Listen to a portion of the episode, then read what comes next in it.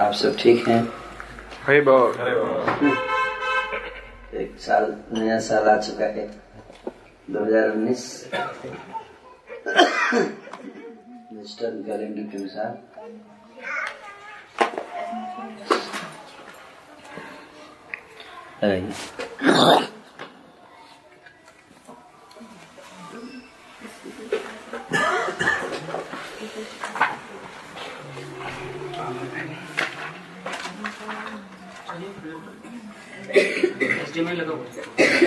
आप सब लोग लेक्चर सुनते हैं? हम्म? यहाँ पे भी आप लोग एक व्हाट्सएप ग्रुप बना सकते हैं एफटीपी का। है व्हाट्सएप ग्रुप नहीं बना सकते हैं लेक्चर्स रेगुलर सुनिए। स्पिरिचुअल लाइफ आध्यात्मिक जीवन का जो जो नींव है आधार है वो लेक्चर श्रवण। है ना?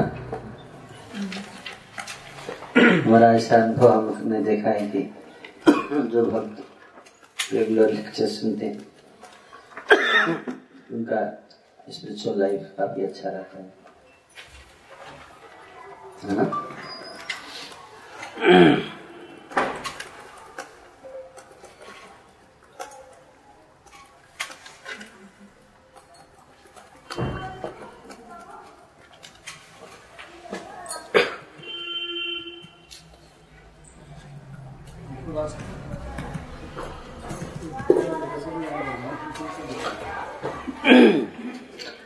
पिछली बार हमने चर्चा किया था उससे किसी कोई प्रश्न है? एनी क्वेश्चन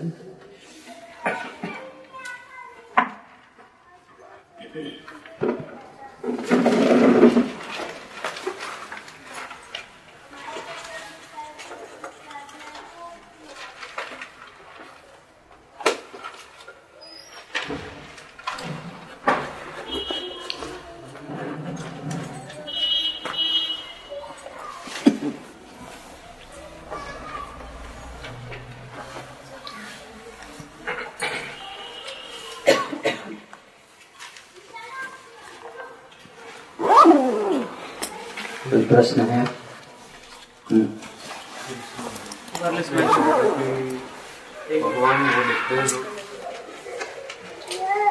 हरे कृष्णा बोल जी। आपने बताया था लास्ट टाइम कि भगवान वो लिखते हैं जो हम मन में सोचते हैं। लेकिन हम तो मतलब सोल है। हम्म। मन तो नहीं है फिर भगवान मन को लिखते कैसे समझे इसको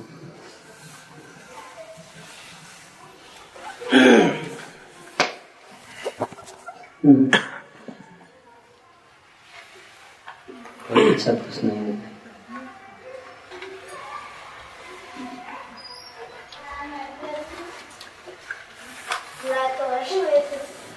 हम सोल है ये प्रश्न इनका मन नहीं है तो भगवान को सोल देखना चाहिए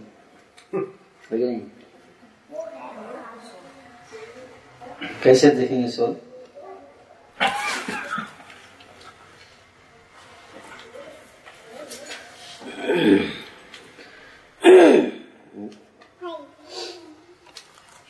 सोल तो ऑलरेडी मतलब सच्चिदानंद मैं मान लेता हूँ कि आप सोल हैं। अब बताइए मैं आपको देखना है कैसे देखूँ मन उनसे मैं कैसे आपको देखूँ? आपकी आत्मा को कैसे भगवान चेक करेंगे?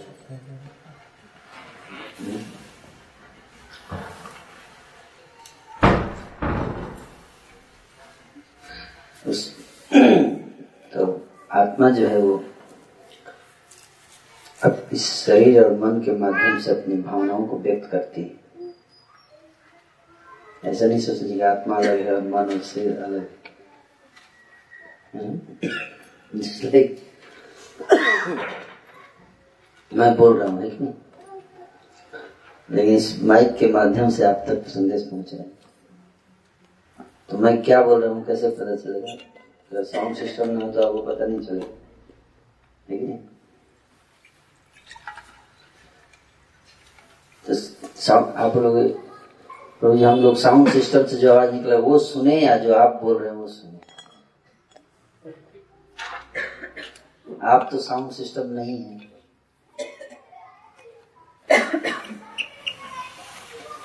यह मान लीजिए कि कोई पूछे प्रभु जी, आपने पिछले क्लास में बोला था, मैं वो तो साउंड सिस्टम से बोला था। मैंने नहीं बोला था।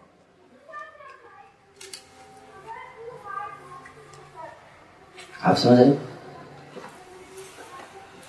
तो मन और शरीर हम नहीं है, लेकिन मन और शरीर एक माध्यम है, एक इंस्ट्रूमेंट है। उसके माध्यम से आत्मा अपने भावनाओं को व्यक्त करती है। इस भौतिक संसार में। जिसलिए ये गला है। तो गलत थोड़ा ना बोल रहा है। कौन बोल रहा है? आत्मा ही बोल रही लेकिन कला के कोई यूज़ कर रही है स्पीकर के रूप में। है नहीं? किस रूप में? गला क्या है? स्पीकर है। ये एक्सटेंशन है स्पीकर के। लेकिन बोल कौन रहा है? आत्मा ही बोल रही है मन में जो सोच रहा है व्यक्ति वो कौन सोच रहा है? आत्मा ही सोच रही है। मन का अपना मन तो इन, इनर्ट है। मन का अपना कोई स्वतंत्र इच्छा नहीं हो तो मटेरियल है। उसके अंदर आत्मा नहीं। मान लीजिए आपने गोली उठा के बंदूक मार दिया किसी को। बंदूक से मार दिया गोली। आप बोले कि आपने क्यों मैंने थोड़े मारा है? बंदूक मारा है। बंदूक के लिए आप मेरे को क्यों जीवन रहा है? लेकिन किसकी इच्छा थी? किसके कहने पे चलाया? गोली किसने दबाया? किसने? बंदूक का तो अपने से गोली दबाने का कोई सिस्टम नहीं है उसमें। है कि नहीं? तो दो दंड उसको दिया जाता है जो व्यक्ति प्रेस करता है बटन, है कि नहीं? तो प्रेस कौन करता है? मन को कौन संचालित करता है? आत्मा ही तो प्रेस करती है। मन को तभी तो मन गतिशील रहता है। इसलिए मन जो भी करता है, वो आत्मा को ज़िम्मेदारी है ना? मन केवल माध्यम है। समझ में इस तरह से आप सबको क्लियर हुआ? यस है? मन आत्मा और है? इंद्रियों का क्या संबंध है? कैसे? है ना? स्पष्ट करना चाहिए। यदि तो आत्मा तो नहीं कर रहे तो मन कर रहा है। हाँ, मैंने तो नहीं मारा मेरे हाथ ने आपको थप्पड़ मारा। एक थप्पड़ किसी को मार के बोले मैंने नहीं मारा, आत्मा ने नहीं मारा है। प्रभु हाथ ने मार दिया लेकिन हाथ अपने से क्यों नहीं मारता है? हाथ तो प्रेम ही कर सकता है ना। लेकिन हाथ का अपना कोई सेपरेट इच्छा तो है नहीं, और आत्मा के आदेश के अनुसार चलता है। उसी तरह से मन भी आत्मा के आदेश के अनुसार चलता है। इसी को समझना चाहिए। आत्मा भगवान का अंश है। आत्मा आत्मा बुरा काम नहीं करता है। किसी को पत्थर मारो किसी को गोली चला आत्मा निकालती हरी सब आत्मा करता है। बुद्धि बोलता होगा हम्म, सारा आत्मा करता है। सारे आत्मा भी बुरा काम करवाते हैं। हाँ। इच्छा तो वही करता है ना। भगवान का अंश है। यहाँ ये भक्त सब भक्ति है। भक्ति कभी भक्तों के संग में आया तो रूप बदल जाता है उनका। है कि नहीं? अभी जैसे ही वापस क्लास में आई प्रभु जी तो गलती हो गया।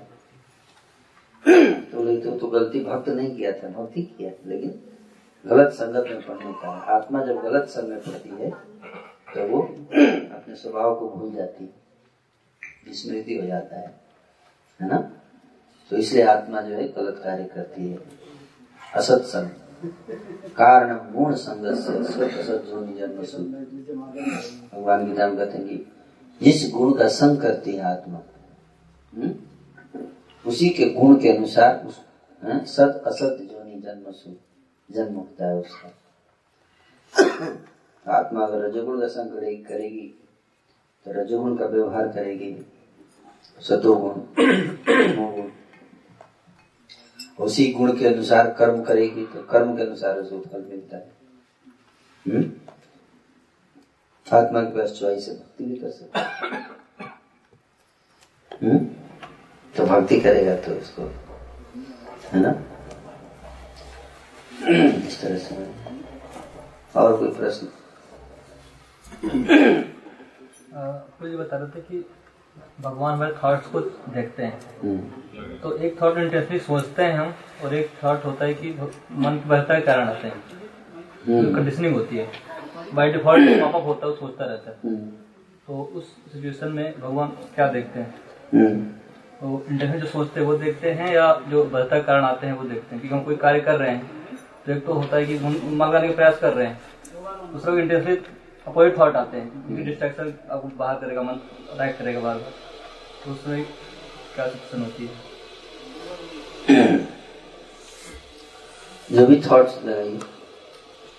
जो भी थॉट्स आते हैं, उनका प्रश्न आप सब समझ गए? नहीं? कि कई बार व्यक्ति जो है, न चाहते हुए भी उसके मन में कुछ गलत थॉट्स आ जाते हैं। चाहता नहीं है, पर आ जाते हैं ना? और कुछ कई, कुछ लोग जानबूझ के गलत सोचते हैं। आज मेरे को बैठ के पाँच घंटे गलत सोचना है। प्लानिंग करके। मैंने स्लॉट रखा है चार से आठ के बीच में गलत सोचना है बैठ के, है ना? कोई जो प्लान रखा है चार से आठ के बीच में माला करने माला करने बैठा तो गलत थॉट आ रहा है, ज़बरदस्ती घुस रहा है। वो मना भी कर रहा है, नहीं भी चाहता है प्लान नहीं किया, अपने आप आ रहा है। है ना? प्रश्न। प्रश्न क्या है? भगवान क्या एक्सेप्ट करते हैं उस समय भगवान क्या एक्सेप्ट करते हैं। भगवान ये देखते हैं कि आपका जो थॉट आया तो उसके बाद आपका क्या रिएक्शन था?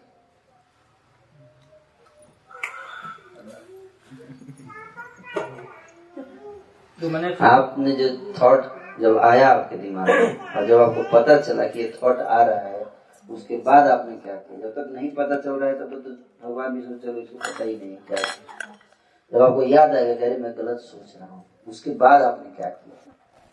क्या एक्शन लिया आपने? उस पर डिसाइड होता है। अगर उसके बाद भी आपने कंटिन्यू किया, कोई बात नहीं, अब मेरी मैं तो मजबूर हूँ ना। चलो, और करते हैं गलत।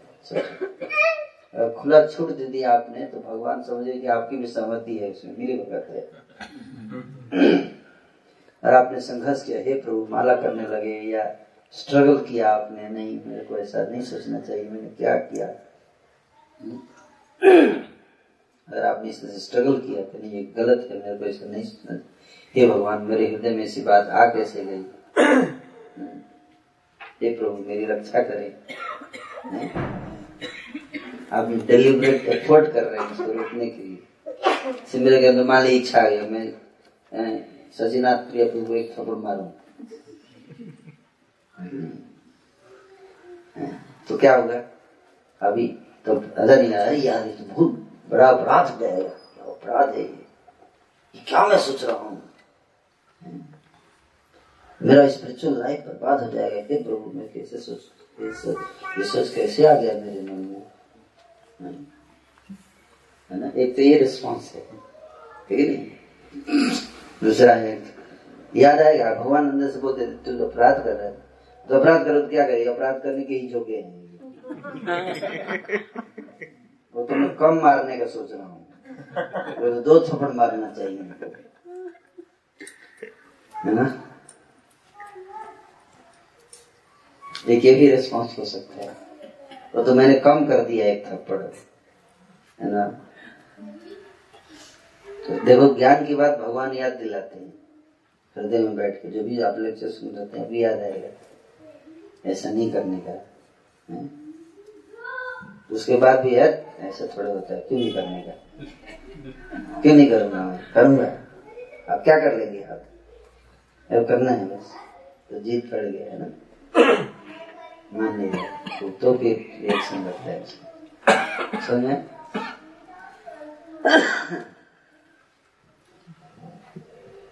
हम्म?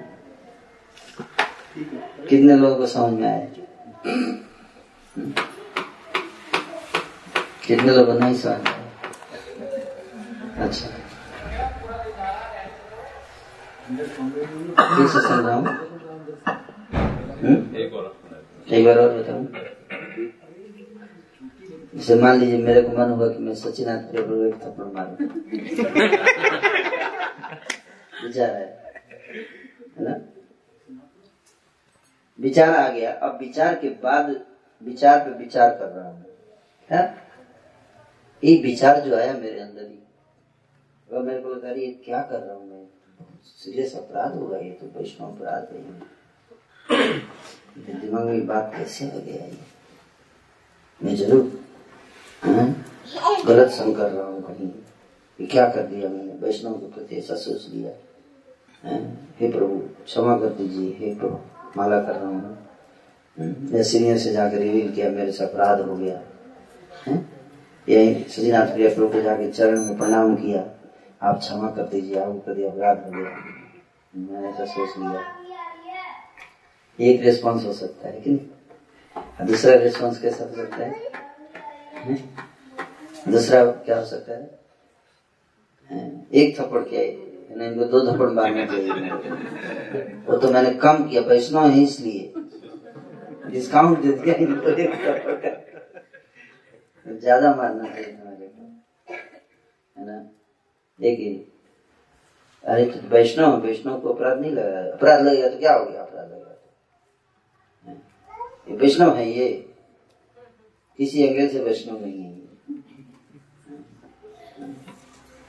मेरे को नहीं लग रहा है ये वैष्णव मैं तो मारूँगा है ना? तो फिर फंस जाएँगे। पे जब तक तो पता नहीं चल रहा है व्यक्ति को, जैसे सो रहा है व्यक्ति, सो, सपने में कुछ गलत सोच रहा है है तो उसको नहीं लगता, पाप नहीं लगेगा उसका। क्योंकि सो रहा है। लेकिन जैसे उठा और जब जाग गया, फिर वही गलत विचार आ रहे हैं। उस पर एक्ट कर। तो वो पाप लग जाता है। गलत विचार आया तो उसको रोक नहीं रहा है बल्कि, है ना, उसको एक्ट कर दिया उस पर तो। कॉन्सियसली जब जानने के बाद भी अगर गलती कर रहा है तो उसको पनिशमेंट मिलेगा। समझ में आया? हम्म? अभी भी नहीं आया तो फिर आप बाद में डिस्कस कर लीजिए जिसको सामने है ना?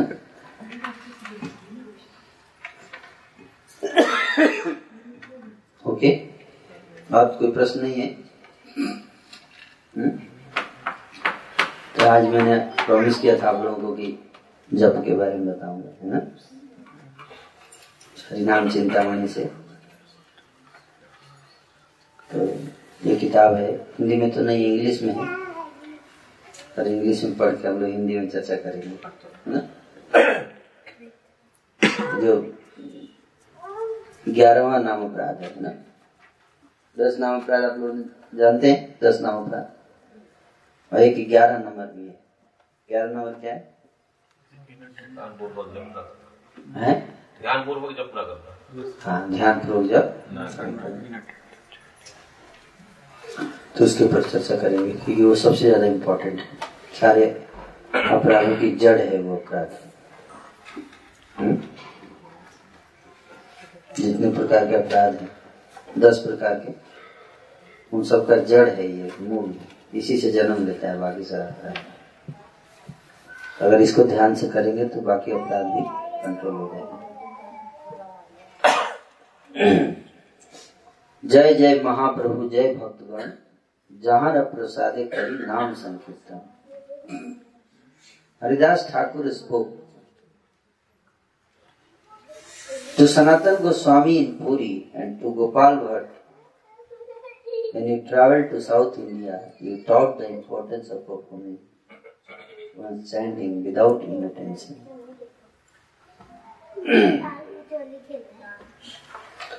तो हरिदास ठाकुर किससे बात कर रहे हैं? श्री चैतन्य महापुरुष है? किससे? श्री चैतन्य महापुरुष बोल रहे हैं कि जब आप साउथ इंडिया की यात्रा कर रहे थे, चैतन्य महापुरुष बोल रहे कि जब आप साउथ इंडिया की यात्रा कर रहे थे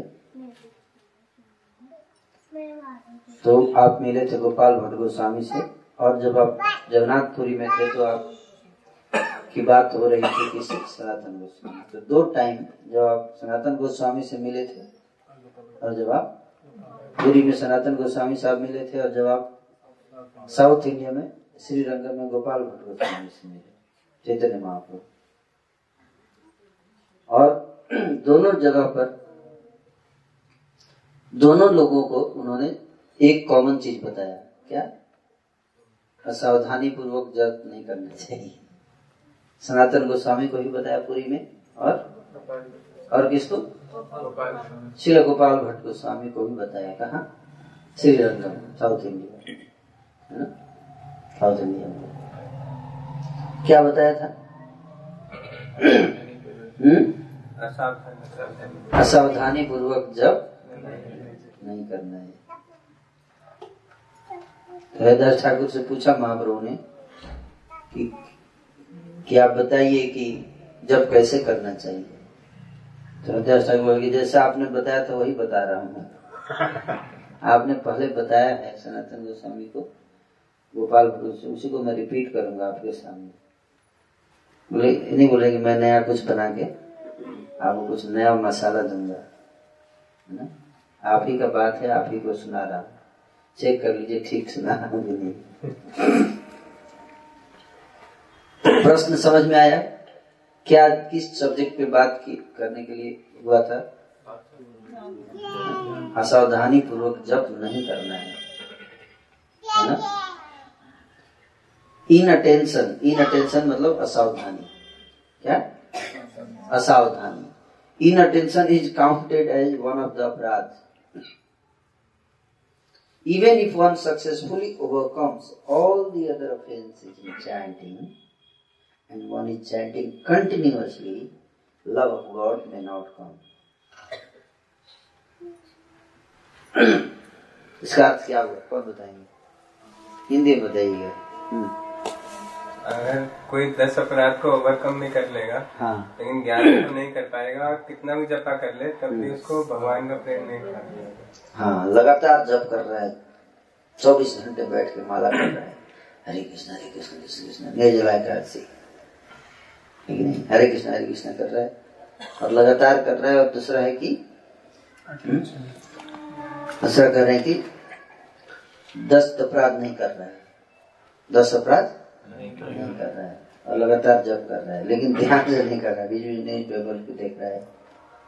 हैं? इधर उधर देखते हुए। चौबीस घंटे तो कर रहा है लेकिन चारों तरफ़ देखते हुए कर रहा है। हैं? तो क्या उसको कृष्ण प्रेम मिलेगा? भले चौबीस घंटे भी करेगा लगातार कंटिन्यूअसली भी करेगा, फिर भी कृष्ण प्रेम कुछ लोग बोलते हैं तो चौबीस घंटे करने के बाद तो ध्यान लग ही जाना चाहिए ना। कोई ज़रूरी अगर आप एक सौ बानवे माला भी करेंगे, कोई गारंटी नहीं कि आपका ध्यान लगेगा। और ज़्यादा केस में नहीं लगेगा। ये ज़रूरी नहीं कि आप कितना माला कर रहे हो, बल्कि कितना ध्यान से कर रहे हैं। ये बहुत इम्पोर्टेंट है। आप लोगों ने चौसठ माला किया कई लोगों ने, है ना?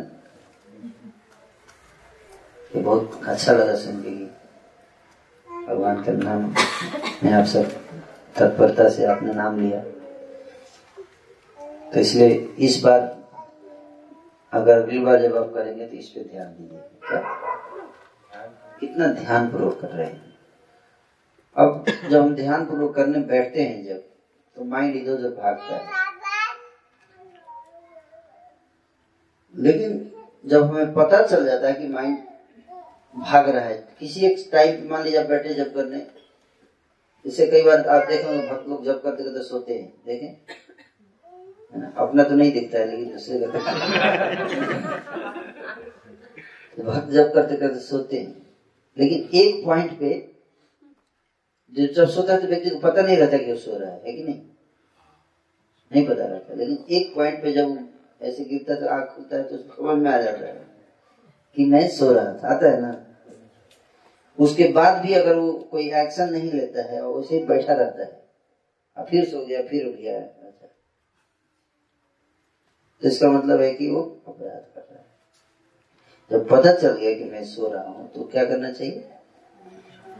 एक्शन लेना चाहिए, खड़ा हो जाना चाहिए।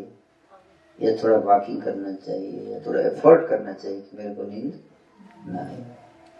या भगवान से प्रार्थना करनी चाहिए कि हे प्रभु, दुर्दैव मित्र समिहा जनी आने वाला। मैं कितना अभागा हूँ कि आपके नाम में मेरा कोई रुचि ही नहीं मैं सो रहा हूँ, अपने इतना मधुर मीठा नाम है आपका तो मैं तो सो रहा हूँ। इस प्रकार से प्रे करना चाहिए। आप कृपा कर दीजिए ना? आपके नाम में रुचि आ जाए। मेरा दिन वो कब आएगा? इस प्रकार से प्रेयरफुल मूड होना चाहिए। कुछ एफर्ट कुछ प्रेयर्स करना, कुछ एफर्ट लगाना, है ना?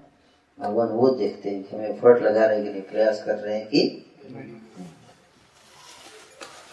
उसके बाद भी एफर्ट के बाद भी नहीं जाएगी, वो अलग चीज़। है। लेकिन जब आप एफर्ट लगाते हैं, प्रयास करते हैं तो भगवान उसी को देखते हैं। अच्छा इसका मतलब ये, इसको बड़ा, ये चाहता है सुधरना। भगवान बस इतना ही देख बाकी सब उन्हीं को करना है। वो क्या देखना चाहते हैं? ये प्रयास कर रहा है कि नहीं कर रहा है। इसकी इच्छा कितनी तीव्र है सुधरने की। समझ में आ रहा है? हमेशा भक्ति में ये बहुत महत्वपूर्ण बात है। कौन कितना पतित है उससे ज़्यादा ज़रूरी है कि कौन कितना फील कर रहा है कि वो पतित और, और कितना चिंतित है एडवांस करने और चिंतित जो है उसको प्रयास कर रहा है कि नहीं कर रहा है। तो प्रयास से पता चलता है कि व्यक्ति चिंतित है कि नहीं है। कई लोग बहुत चिंता व्यक्त करते हैं, लेकिन प्रयास नहीं करते। है कि नहीं? हाँ प्रभु जी मेरे को सोना नहीं चाहिए, मैं बहुत चिंतित हूँ। मैं जब में सोता हूँ। परसों बाद फिर अगले देखता हूँ सो रहा है। हाँ उसको बोला कि खड़ा हो जाओ तो नहीं होता है। खड़ा हो जाओ, जब नींद आ रही तो पता चल गया खड़ा हो जाना चाहिए, थोड़ा बात करते है ना? धन्यवाद है प्रयास करना चाहिए सोए ना जब कुछ प्रयास करना चाहिए। ये चीज़ तो ये जो प्रयास है, ये प्रयास है, ये क्या है? साइन ऑफ़ सिंसियरिटी अब समझ समझ में आ रहा है आप सबको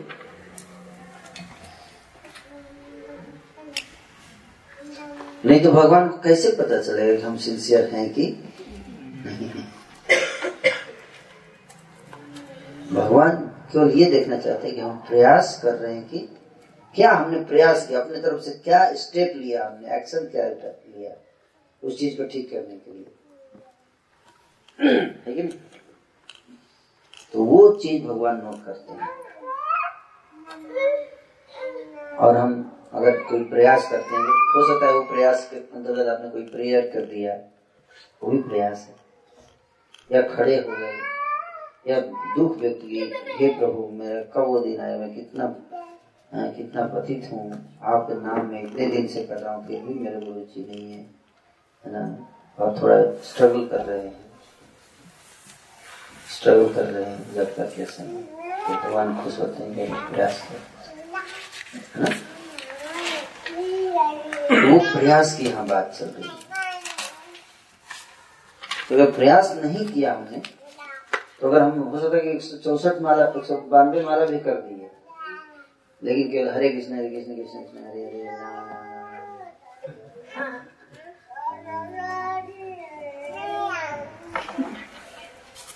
तो ये प्रयास नहीं है इसमें कोई, है कि नहीं? है ना? इसमें क्या हो रहा है संख्या पूरी हो रही है, खींच रहे हैं। उससे कोई लाभ ज़्यादा?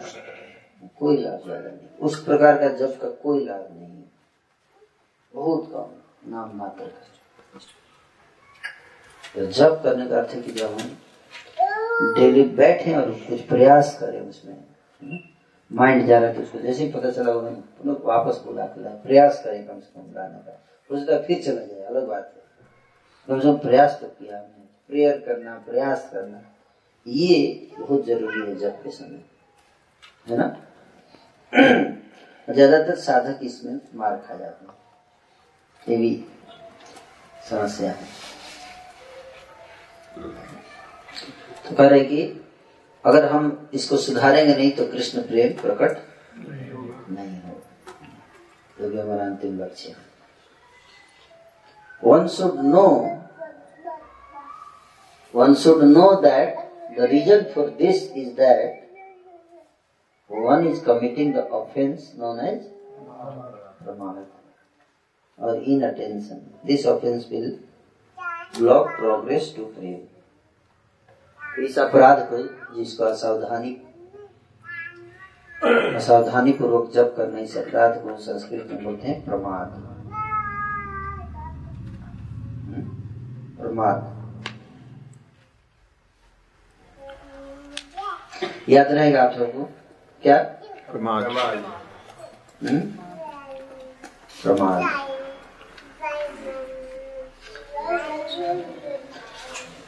तो प्रमाद का एक अर्थ है पागलपन। है ना? प्रमाद का अर्थ क्या होता है? पागलपन। मैडनेस पर यहाँ पे प्रमाद का अर्थ मैडनेस नहीं है। यहाँ प्रमाद का अर्थ है असावधानी।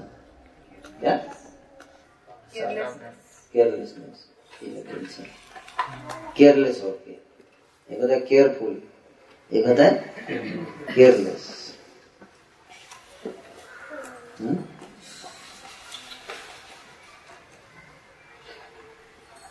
But it is from this offense that all other offenses spring. इसी से बाकी सारे अपराध प्रकट होते हैं, निकलते हैं।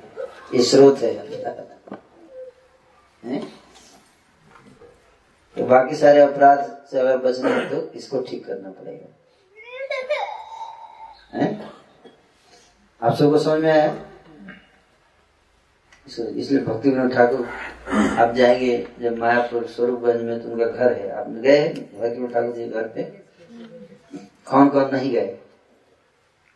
मैं भी नेक्स्ट टाइम आप लोग जाइएगा भक्ति विनोद ठाकुर घर तो उसमें जाएँगे तो आप देखेंगे एक उनका छोटा सा कमरा है उनके घर में जिसमें केवल एक ही आदमी बैठ सकता है छोटा सा दरवाज़ा लगा वो अंदर घुस जाते थे उसमें। केवल बैठने के लिए जगह है थोड़ा सा उसमें। अब वहाँ पैर भी ज़्यादा नहीं फैला सकते। और उसको अंदर से जाके बंद कर देते थे अंदर से। और वहीं बैठ के उसमें जप करते थे दिन तो उस बीच में कोई डिस्टर्ब नहीं कर सकता है। है ना? इसी तरह से उनके जप के लिए राधा कुंड में भी उनका घर था। दो जगह भक्तिनाथ ठाकुर ने घर खरीदा था। बनवाया था अपने। एक मायापुर में एक वृंदावन। मायापुर में स्वरूपगंज में गदरुम द्वीप और वृंदावन में राधा कुंड दो जगह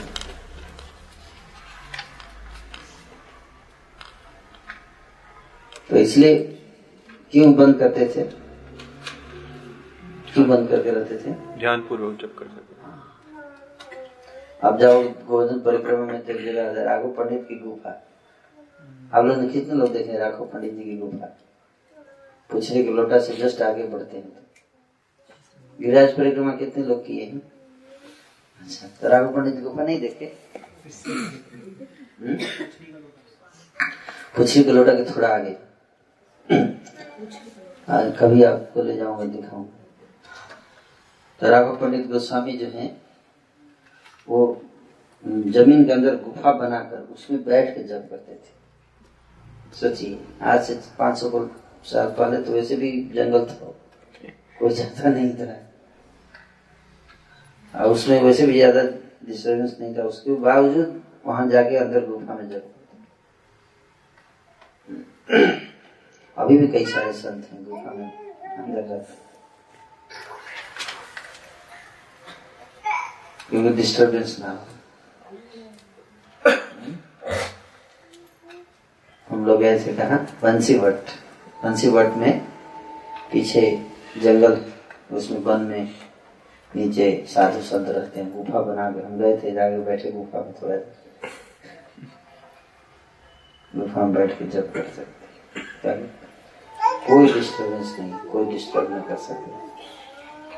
अंदर चैतन्य महाप्रभु का फ़ोटो लगा था गुफा में। वहाँ पे बैठ के जब कर। तो भक्ति एक साधना है ना? कोई मज़ाक नहीं है ना? कि नहीं? तो दुर्लभ चीज़ है हमें प्राप्त हो गया सुलभ, आसानी से अलग बात है। लेकिन ये भी एक ध्यान है, साधना है मेडिटेशन है। इसको मंत्र जैसे सिद्ध करते हैं, उस तरह से महामंत्र को हमें सिद्ध करना पड़ता है। है ना?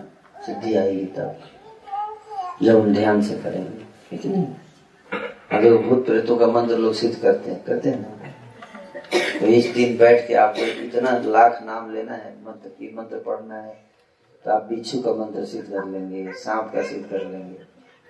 लेकिन नहीं? तो लोग बैठ करते हैं? क्यों क्यों करते हैं? तो बिच्छू में वो रोक पाएँगे फिर। बड़ा एक्साइटमेंट रहता है। उसी तरह से भक्तों को क्या करना चाहिए? व्रत लेकर बैठना चाहिए। एक बार बैठ गए तो मेरे को चार माला तक हिलना नहीं है। इसको कहते हैं व्रत। क्या कहते हैं? व्रत लेना चाहिए। कम से कम एक माला का तो ले सकते। एक माला तक हिलना नहीं है बोलना नहीं है कुछ नहीं करना है। है ना? प्रयास करना चाहिए एक माला से शुरू करके फिर बढ़ा सकते हैं है ना? लास्ट टाइम बताया था तुझे आपने एक महीने के लिए वो बहुत इफ़ेक्टिव रहा। हाँ। एक माला प्रयास करेंगे ना? तो अच्छा रहेगा उसके एक एक माला में बिल्कुल हिलना नहीं, वहीं पे बैठ के करना है। हम्म? पोजीशन को चेंज नहीं करना है। है ना? इससे ध्यान लगता है। इसलिए आचार्य लोग क्यों इतना सीरियस भक्ति सिद्धांत ठाकुर एक जगह बैठ कर सौ बानवे माला करते थे। दस साल तक सौ बानवे माला किए रोज डेली। आप जानते हैं बात? भक्ति सिद्धांत ठाकुर लगातार दस साल तक रोज एक सौ बानवे माला का जप किया कहाँ पर? बताइए। हाँ मायापुर में जो चैतन्य गौड़ी मठ है वहाँ पर। चैतन्य गौड़ी मठ गए हैं आप लोग?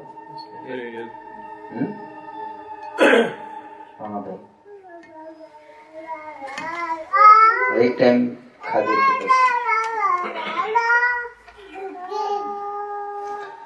तो क्यों इतनी तपस्या करते थे वो लोग? सिंसियरिटी तो ये एक्सपेक्ट नहीं किया जाता कि आप सब हैं, तो आप लोग भी एक सौ बानवे वाला करेंगे। ये तो एक्सपेक्टेशन नहीं है। गृहस्थ आश्रम के अपनी हर चीज़ प्रैक्टिकल व्यवहारिक चीज़ें उसको देखना है। किंतु सोलह माला जब कर रहे हैं तो उसमें हमें प्रयास करना चाहिए। प्रभुपाद जी ने कहा कि सोलह माला भी अगर आप करते हो तो ध्यान से करो। है ना? ध्यान से। प्रयास कीजिए कि उसमें कोई डिस्टर्बेंस है। ना? ये इतना कठिन काम नहीं है वैसे, पर लोग बहाने देते हैं। नहीं, मैं नहीं कर, मेरा मजबूरी है, इसलिए नहीं कर पाता। हाँ? चाहे तो हर व्यक्ति कर सकता है। सोलह माला करना कोई बहुत कठिन काम। नहीं है। कुछ एक्सेप्शन केस हो सकते हैं। मैं- यहाँ कोई इम्प्रैक्टिकल नहीं दे रहा हूँ। पर प्रयास करना चाहिए। कहने का अर्थ यही है कि प्रयास हर भक्त को करना चाहिए कि भाई, मैं सोलह माला ध्यान से करूँ। उसमें कोई डिस्टर्बेंस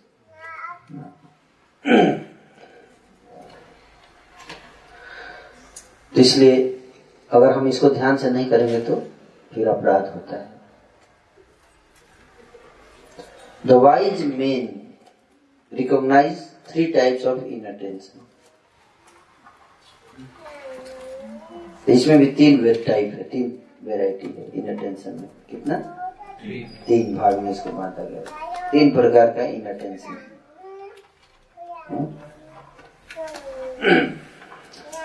इसको एक्रोनिम याद कर सकते हैं। दिल डी आई एल क्या? दिल डी मतलब डिस्ट्रैक्शन आई मतलब इनडिफरेंस और ए मतलब लेजीनेस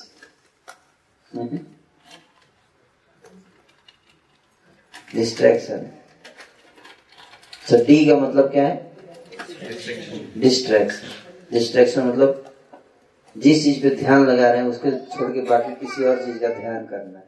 मन में ध्यान में आना है। उसको कहते हैं डिस्ट्रैक्शन जैसे अभी मैं ध्यान लगा रहा हूँ, हरिनाम चिंतामणि पे। हैं?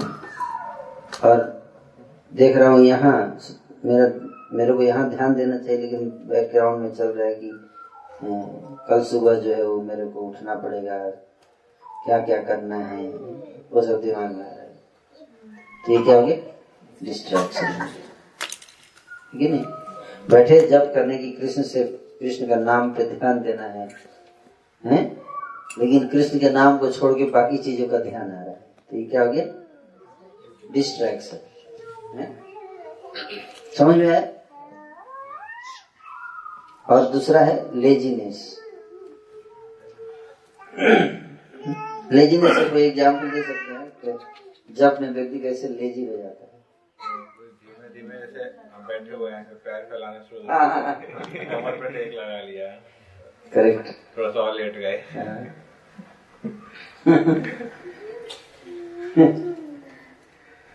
उस समय सारे शरीर में दर्द होने लगता है। जैसे ही माला हाथ में आता है तो शरीर में दर्द भी होने लगता है कि नहीं?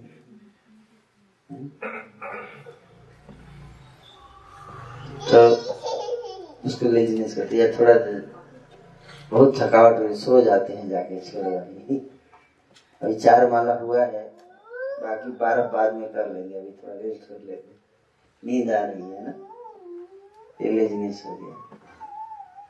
मतलब बीच में ही रोक देना माला को, क्या हो गया? लेजीनेस से कारण? तो तीसरा क्या है? इनडिफरेंस इनडिफरेंस मतलब फ़र्क नहीं पड़ता। चाहे ध्यान लगे या ना लगे, कोई फ़र्क नहीं पड़ता मतलब। भगवान आए हैं तो लो, होता नहीं, किसी घर में मान लीजिए कोई आ गए आप किसी घर गए, किसी घर में घुस गए, जब उनके घर गए तो वो कुछ आपको तरफ़ देख ही नहीं रहे। कैसे बोल रहा है? उसको फ़र्क नहीं पड़ता है कौन आया है कि नहीं आया है। ना? ध्यान नहीं दे रहा अटेंड नहीं कर रहा है उस व्यक्ति को ना? है। तो इसी तरह से जब नाम जब करने बैठते हैं तो भगवान वहाँ पे आए हैं ना भगवान को बुला लिए, जैसे हरे कृष्ण बोलते हैं तो राधा कृष्ण आए हैं तो जब आए हैं तो आप लोग उनको क्या करना चाहिए? वेलकम करना चाहिए, उनसे बात करनी चाहिए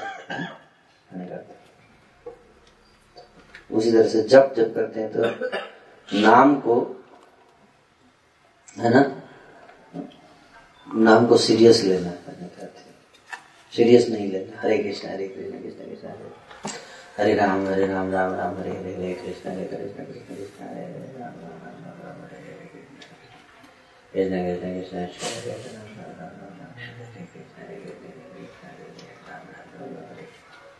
हरे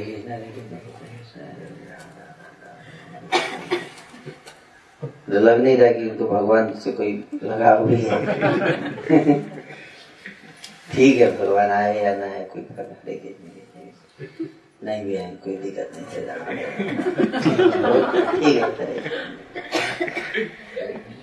वैसे कोई दिक्कत नहीं है, नहीं भी आएगा तो सो जाएगा।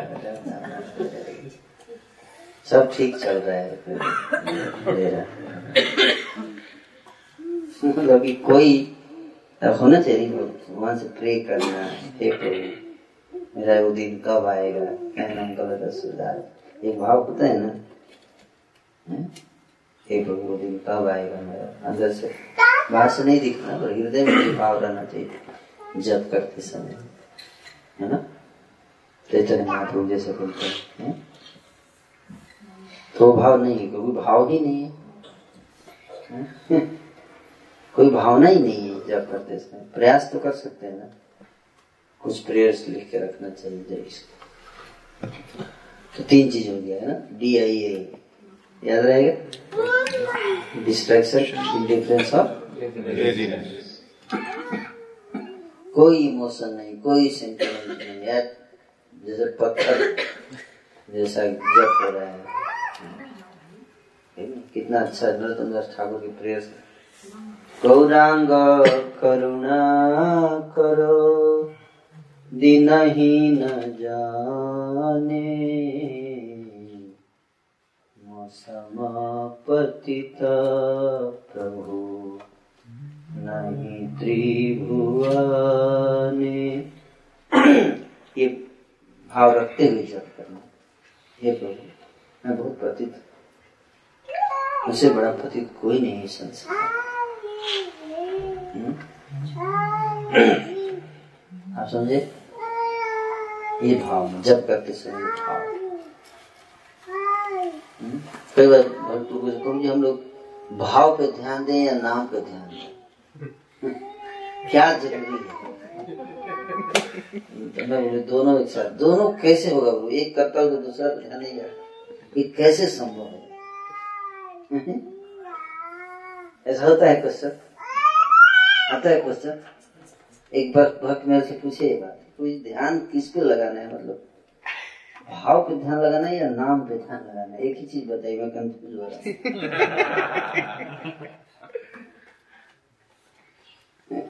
तो मैंने कहा, ठीक आप कभी खाना खाते हो तो जीभ चलाते हो, दांत चलाते हो। या दोनों एक साथ चला सकते हैं ना? है कि नहीं? हम्म? चला सकते हैं दोनों उसी तरह से। बहुत आसान है। हे प्रभु कब दिन आएगा?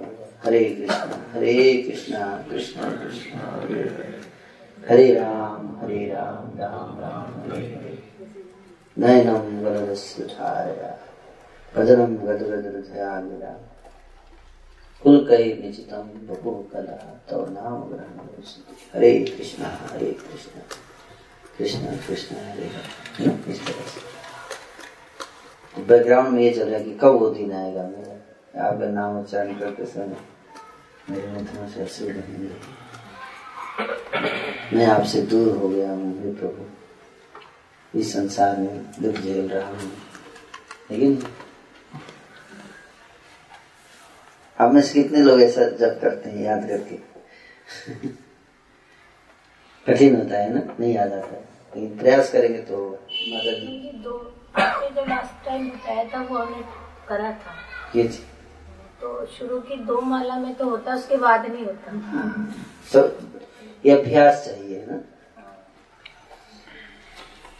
लेकिन इसमें एक और भी बात है कि क्या है कि माला करते समय अगर हम केवल करने का प्रयास करेंगे तो नहीं होगा? प्रॉब्लम अगर व्यक्ति बाकी समय खूब पिज्जा, बर्गर खा रहा है, माला के समय, हे प्रभु, मैं बहुत दुखी हूँ।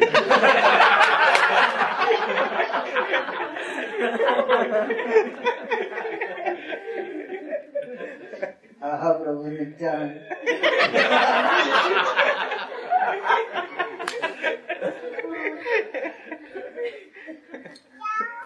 तो प्रभु भी कंफ्यूज हो जाएँगे। कल ही तो खा रहा था। मतलब कितना मज़ा है इसमें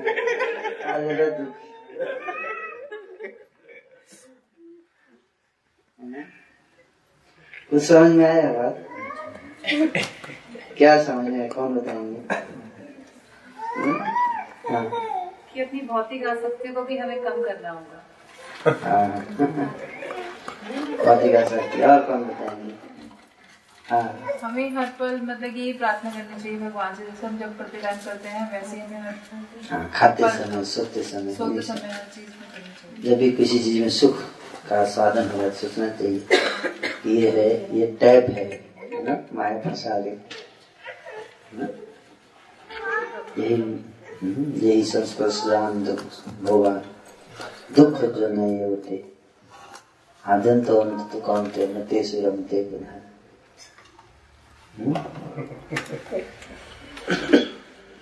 तो हमेशा चौबीसों घंटे।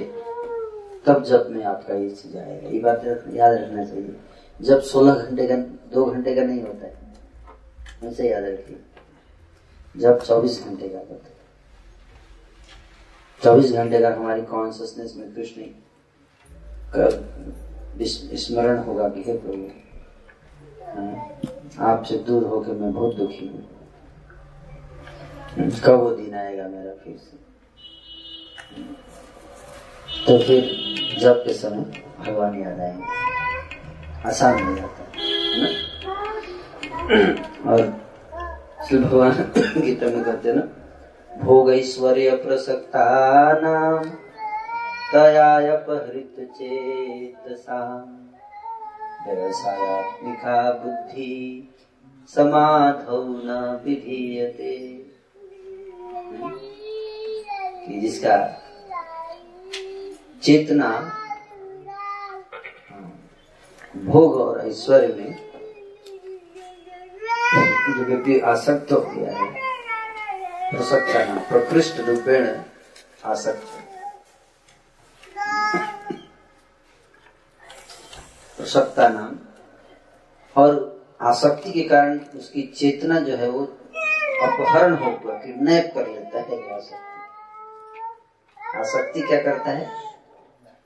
उसकी चेतना को किडनैप कर लेता है। उसमें छा जाता है। उसकी चेतना को पूरा छा जाता है।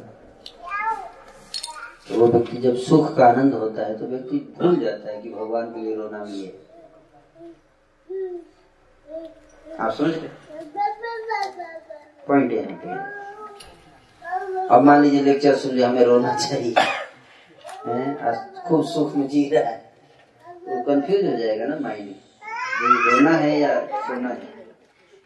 क्या करना है? रोने का वजह नज़र नहीं आएगा उसको सब बढ़िया चल रहा है। किस बात के लिए रोने के लिए बोल रहे थे आज पिज्जा भी खाया, मिला बढ़िया। अब इतना बढ़िया वेराइटी छप्पन भोग खाया अभी रोने का क्यों? मन में बोलेगा ना, किस क्यों रो रहा है तू? अभी इतना मज़ा आया खाने में भी, सब बढ़िया। रोने का क्यों? कोई उसको आंसर देना पड़ेगा ना। समझ में आ रहा है? हैं? तो बुद्धि से पूछेगा क्यों रोने का तो अब बुद्धि बोले प्रभु जी बोल दिया ना, इसलिए थोड़ा रो लो भैया। क्यों रोने का प्रभु जी बोल भी गए कि क्या करेंगे कोई कारण तो बता कारण यार कारण क्या है उनको खुश करने लिए थोड़ा रो यार क्या जाता है जैसे कारण तो नज़र नहीं आ रहा है लेकिन थोड़ा बोले थे तो रो के दे दो रो दो चलो क्या जाता है तो रोता है थोड़ा नकली है अरे गिना गिना गिना गिना रे राम राम राम राम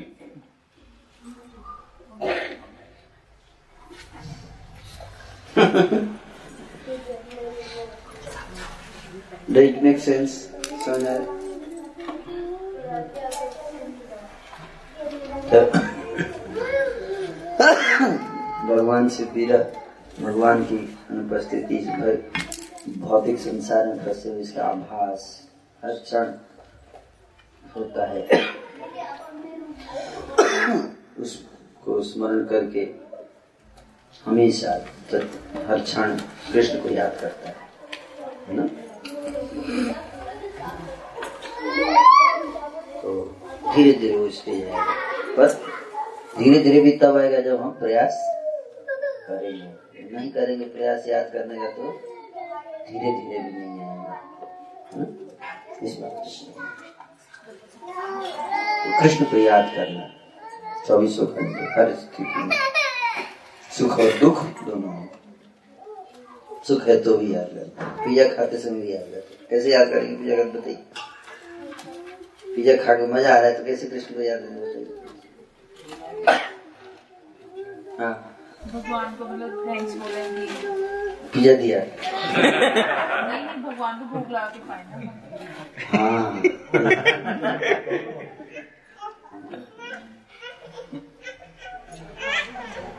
तो जी ये बोल सकते हैं कि अभी मैं ऐसी कंडीशन में हूँ कि पिज्जा खाना पड़ रहा है। हाँ। और लेकिन मैं एक दिन छोड़ना चाहता हूँ। तो जब भी पिज्जा खाते समय तो प्रार्थना बोल दीजिए शरीर अविद्या जाल। जीव फैले विशेष आगरे दे जीव आती लोभ मैं स्वरूप ताकि यदा कठिन संसारे कृष्ण बड़ दया में कई बार विराजे संसार मिलो।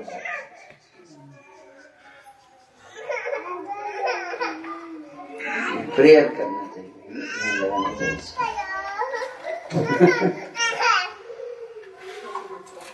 आफ्टर ऑल जड़ इंद्रिय क्या है? काल है। और जड़ इंद्रिय जी चार इंद्रिया जड़ है ना काल है।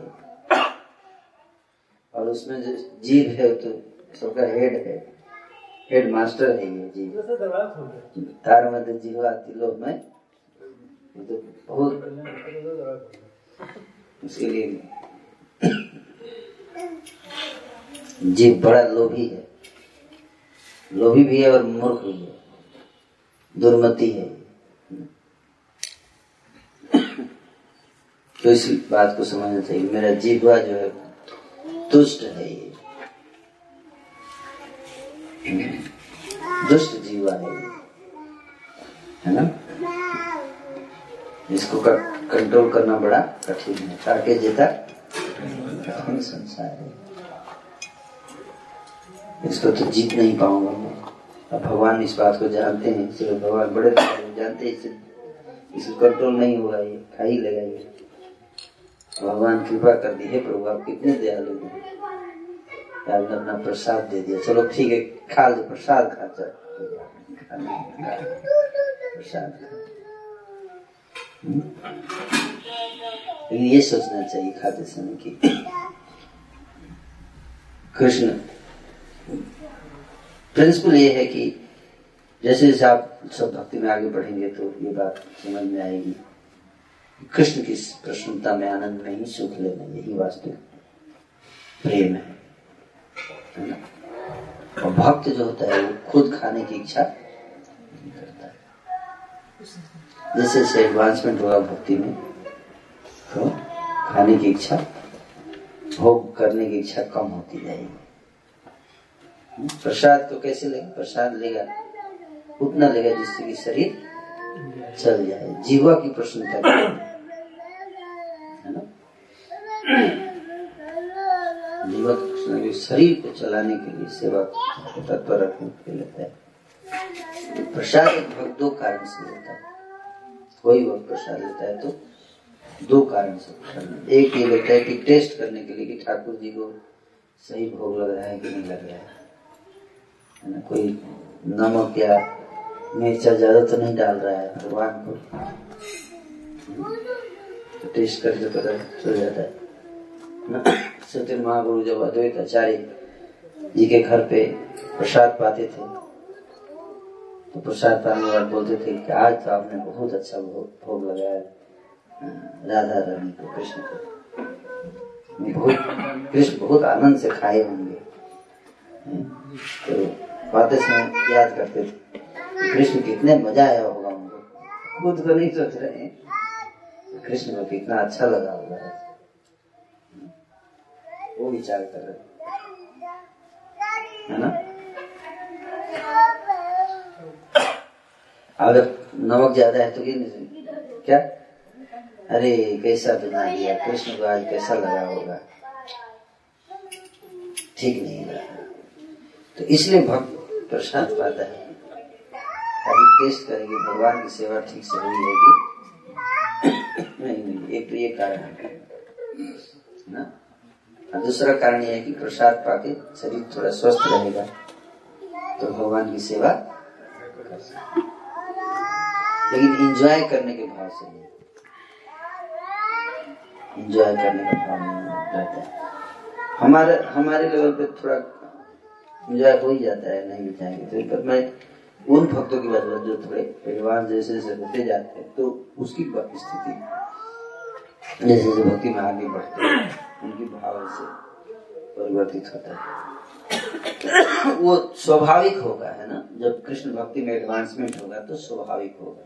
जैसे एक उदाहरण के लिए आपको बताता हूँ। सरल उदाहरण से आपको समझ में आ जाएगा।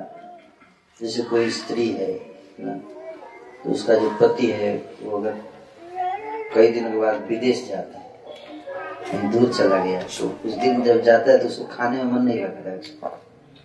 है ना बढ़िया भोजन एक तो बनाने का ही मन नहीं करता है ये, है कि नहीं? किसके लिए बनाएँगे, है ना? और बना भी, कोई ला के दे भी दिया तो मुँह में डालने पे कोई स्वाद नहीं नज़र आता तो क्यों क्यों ऐसा होता है? प्रेम के अधिक कारण स्वादिष्ट वस्तु में भी स्वाद नज़र तो प्रेम जैसे भगवान से बढ़ेगा। कदन सुन्यायी तम जगत सर्वम गोविंद विरह यह गोविंद। आपके बिना मुझे समस्त जगत सुने ये हम उसकी नकल नहीं कर सकते अभी अपने स्टेज में, पर मैं इसलिए बता रहा हूँ ताकि हम सबको ये बात समझ में आए कि जैसे जैसे भक्ति में आगे बढ़ता है व्यक्ति तो उसकी भावनाएँ कैसे परिवर्तित होती है, कैसे उसमें परिपक्वता आती है ना? तो उसी तरह का संसारिक भोग की वस्तुएँ अच्छी नहीं लगेंगी उसमें और ये लक्षण है भक्ति के एडवांसमेंट का। तो प्रभुपाद जी से कोई पूछता था कि कैसे पता चलेगा कि मैं भक्ति में आगे बढ़ रहा हूँ भी नहीं बढ़ रहा हूँ? प्रभुपाद बोलते थे कि how much distaste you have developed for material sense है ना? इंद्र तृप्ति के लिए कितना आपके अंदर डिस्टेस्ट आ गया है। आकर्षण कम हो गया कि नहीं हुआ। ना? उससे पता चलेगा। तो ये लक्षण है।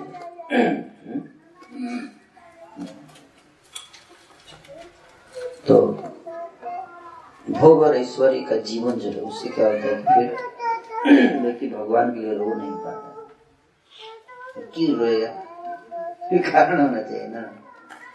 बैंक में इतना पैसा है ही है कि नहीं या बढ़िया घर है, सब परिवार में सब सुखी हैं सब कुछ गाड़ी है, सब है। सब पर भोग बन ही रहा है, भगवान तो लेते उसके बाद, नहीं लेते तो इसलिए रोने का कोई कारण नज़र नहीं ये बहुत बड़ी बाधा है एक्चुअली तो इसलिए भगवान जो है भक्तों को बीच बीच में दुख देते हैं। जानबूझ के देते हैं। कुछ कुछ बीच में झटका देते रहते ताकि उसको याद रहे कि मटेरियल वर्ल्ड में है तो उसके रोने का कोई कारण हो उसके पास। भगवान क्रिएट करते हैं। दुख दे देंगे, तबीयत खराब कर देंगे। है ना? ऐसा जानबूझ के करते हैं। तो, तो भक्त परेशान तो प्रभु मेरे को मैंने इतना माला किया इतना दुख किए। इस बात को समझना चाहिए। अच्छा है दुख है ना? दुख से कृष्ण का स्मरण बना रहता है। इसलिए कुंती महारानी करती है। ये प्रभु बार बार विपत्ति आए। क्योंकि जब विपत्ति आती है तो आपका स्मरण होता है तो संसार की वास्तविकता को भूल जाएँगे हम सब। इसलिए भक्ति जब माला करते हैं, सब करते हैं तो इतना रुचि नहीं आता। तो कुछ भक्त क्या करते हैं? कि इसलिए मेडिटेशन ना? कि पुंडरिक विद्यानिधि जी थे आप जानते हो पुंडरिक विद्यानिधि राय जो जो चैतन्य महाप्रभु। के एक भक्त थे चटगांव में रहते थे। तो एक बार मुकुंद उनको गदाधर पंडित को लेके गए उनके पास। गदाधर पंडित को बोले मैं आपको एक बहुत उच्च कोटि के संत से मिलाऊँगा आज। है ना? लेके गए तो पुंडरिक विद्यानिधि बहुत बड़ा सिंहासन था उस पर बैठे थे। और सिंहासन बैठे थे और पूरे शरीर में सुगंधित तेल लगा हुआ था एकदम। राजसी ठाट बाट एकदम। और पान खा रहे थे और सोने का पिकदानी था, उसमें थूक रहे थे। और एक नौकर इधर, एक नौकर दोनों चावल ढुला रहे थे, है ना? और एकदम ऐसे बैठे थे। गदाधर पंडित बोले गए मुकुंद वहाँ बोले, मिलिए तो गदाधर संत कहाँ है? गदाधर पंडित क्या पूछे, संत कहाँ है? अरे ये है ना सामने बैठे संत है। ये संत है? किसी एंगल से संत नहीं लग रहा हैं? किसी एंगल से संत नहीं लग रहा है। सोने की पिकदानी में थूक रहा है। संत है। तो बोले थोड़ा एक मिनट रुक जाओ। तो उन्होंने एक भागवत का श्लोक का उच्चारण कर दिया। भागवत का एक श्लोक एक श्लोक बोला। अहो बकीयम स्तन कालकूटम जिघासया पाय जदप्य साधिम लेभे गतिं धात्री उचितां ततुन्यो।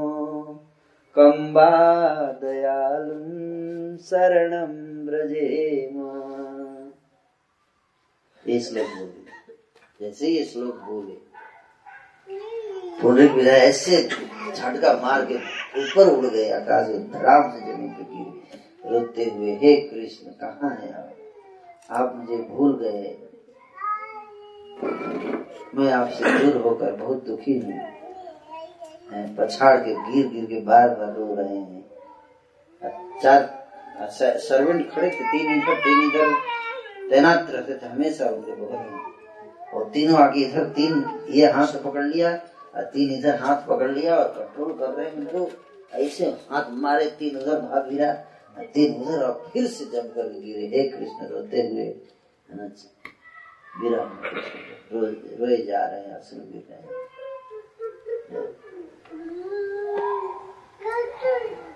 है ना? ये श्लोक की इतनी महिमा है पावर। है तो ये प्रेम क्या है? प्रेम। कृष्ण के गुणों को सुनकर नाम को सुनकर वो भाव प्रकट होता है हृदय में। इस के संतों में तो ऐसे इस अवस्था को प्राप्त करने के बाद बाहरी चीज़ें उतना मायने नहीं रखता है क्या खा रहा है कहाँ सो रहा है कितना बड़े आसन पे बैठा है, हैं? कितने सर्वेंट हैं उसके है ना? लेकिन हमारे जैसे भक्तों के लिए तो नकल नहीं करना है उसका है ना? आप देखो गजेंद्र को देखिए। गजेंद्र जो था, अपने हाथी था, कितना बलशाली था। अपने पूरे परिवार के साथ हिल स्टेशन पे गया था। लेकिन त्रिकुट पर्वत की हिल स्टेशन, जैसे लोग शिमला, नैनीताल जाते हैं? तो गजेंद्र जो था, देवताओं का हिल स्टेशन है। यहाँ देवी देवता आते हैं अपने फैमिली के साथ, विमान में बैठ के। त्रिकुट पर्वत की घाटी हम्म।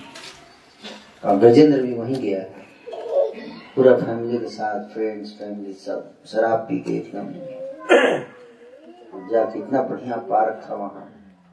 बच्चे थे सब। और घुस गया पानी में गजेंद्र।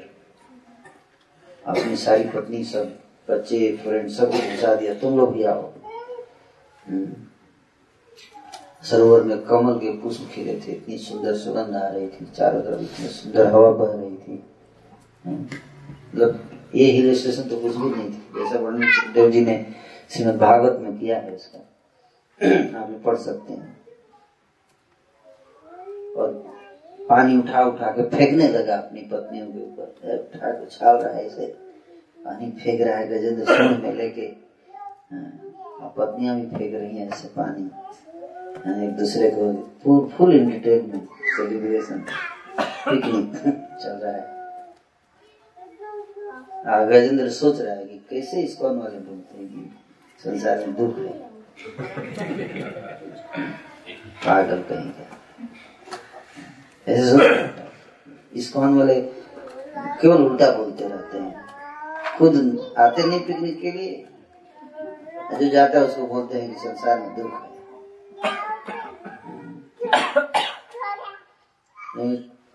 उसको रियलाइज़ नहीं है। तभी मेरी तो कहाँ थी। पैर के नीचे। जैसे ऐसा सोच ही रहा था इस्कॉन के बारे में। उसको रियलाइजेशन देना था संसार का। इंटरनेशनल सोसाइटी फॉर दुख रियलाइजेशन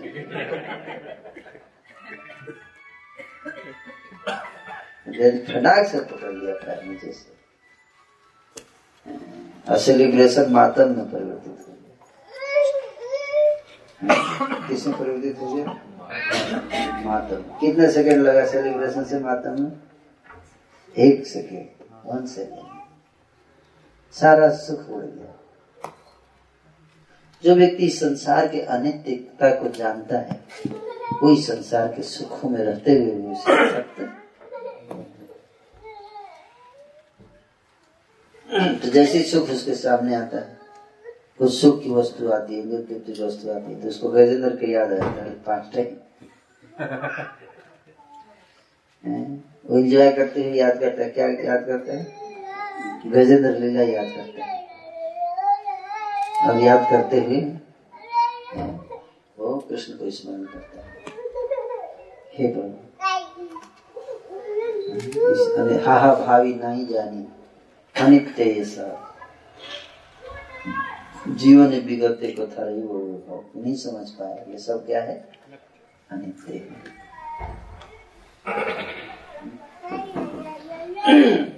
तो इस प्रकार की कॉन्सियसनेस भगवान की लीलाओं को सुनने से, उस पर विचार करने से इस प्रकार की चेतना विकसित होती है। आप सब समझ समझ रहे बात?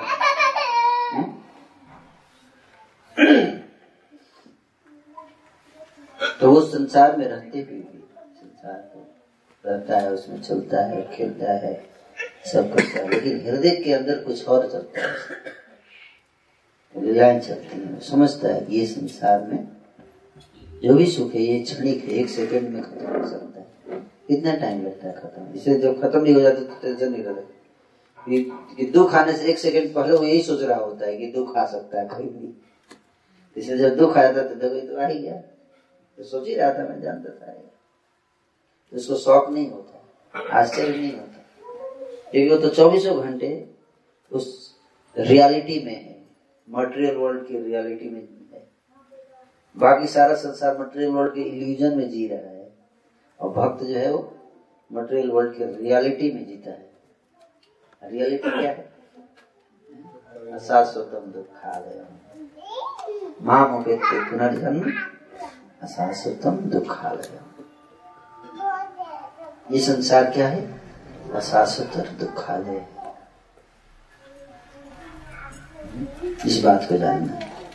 रियलिटी एक सेकंड में क्या से क्या हो जाएगा? अच्छा खासा व्यक्ति गिर जाता है।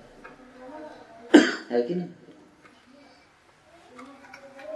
तो इसलिए इस बात को समझना और इसको ध्यान रखना चाहिए। हृदय, एक मन जो है, इसी में रहना चाहिए। एक मन, कहा रहना चाहिए? कॉन्सियसनेस भव रियलिटी में रहना चाहिए। और बाहर से शरीर जो है, संसारी कर्तव्यों को अच्छे से करता रहता है। जो भी ज़िम्मेदारी है उसको करते रहना चाहिए। विथ रियलिटी दैट संसार ऐसा है, इसमें ये समस्याएँ हैं। इस संसार, ये शाश्वत जगत है, दुख है।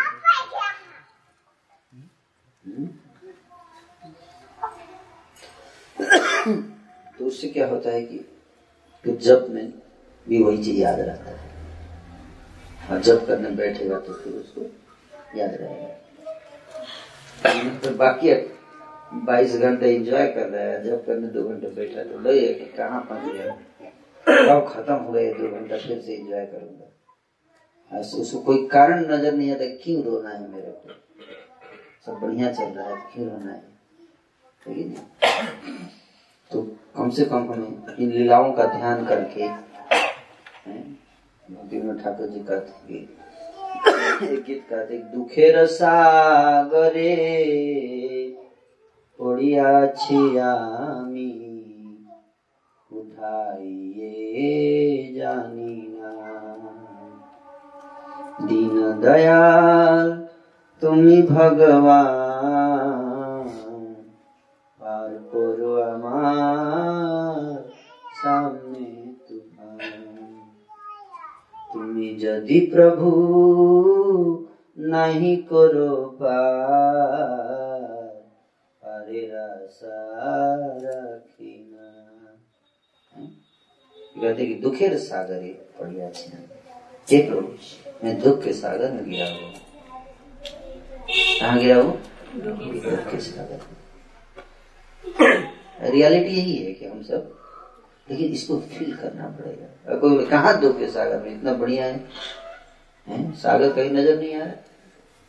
सागर कहाँ है? चारों तरफ़ तो आनंद ही आनंद है।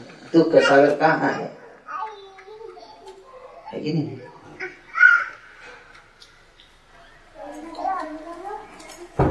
जब तक भक्त उसको सागर को फील नहीं करेगा। हृदय में महसूस नहीं करेगा। जेन्यून क्राई कैसे आएगा कृष्ण आएगा। बताइए।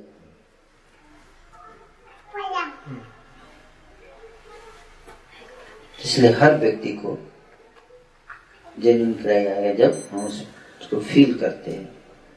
तो जैसे जैसे कथा सुनेंगे भगवान को आर्टिफिशियली नहीं करना है, पर हमें समझना इस तत्व को है और कथा सुनने श्रवण करेंगे तो ये चीज़ें विकसित होती हैं इस तरह का भाव विकसित होता है।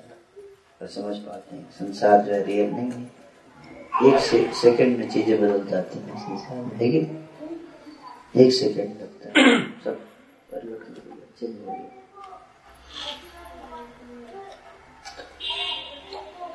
तो फिर इनडिफरेंस नहीं होगा। आई पे चर्चा चल रही है ना? इनडिफरेंस एक भक्त इनडिफरेंस क्यों हो जाता है उसको जब उसको रियलिटी का नॉलेज है तो फिर अटेंशन नो अटेंशन की बात नहीं रहेगी। माला करते समय उसके अंदर भाव आएगा। भगवान के प्रति प्रार्थना करेगा।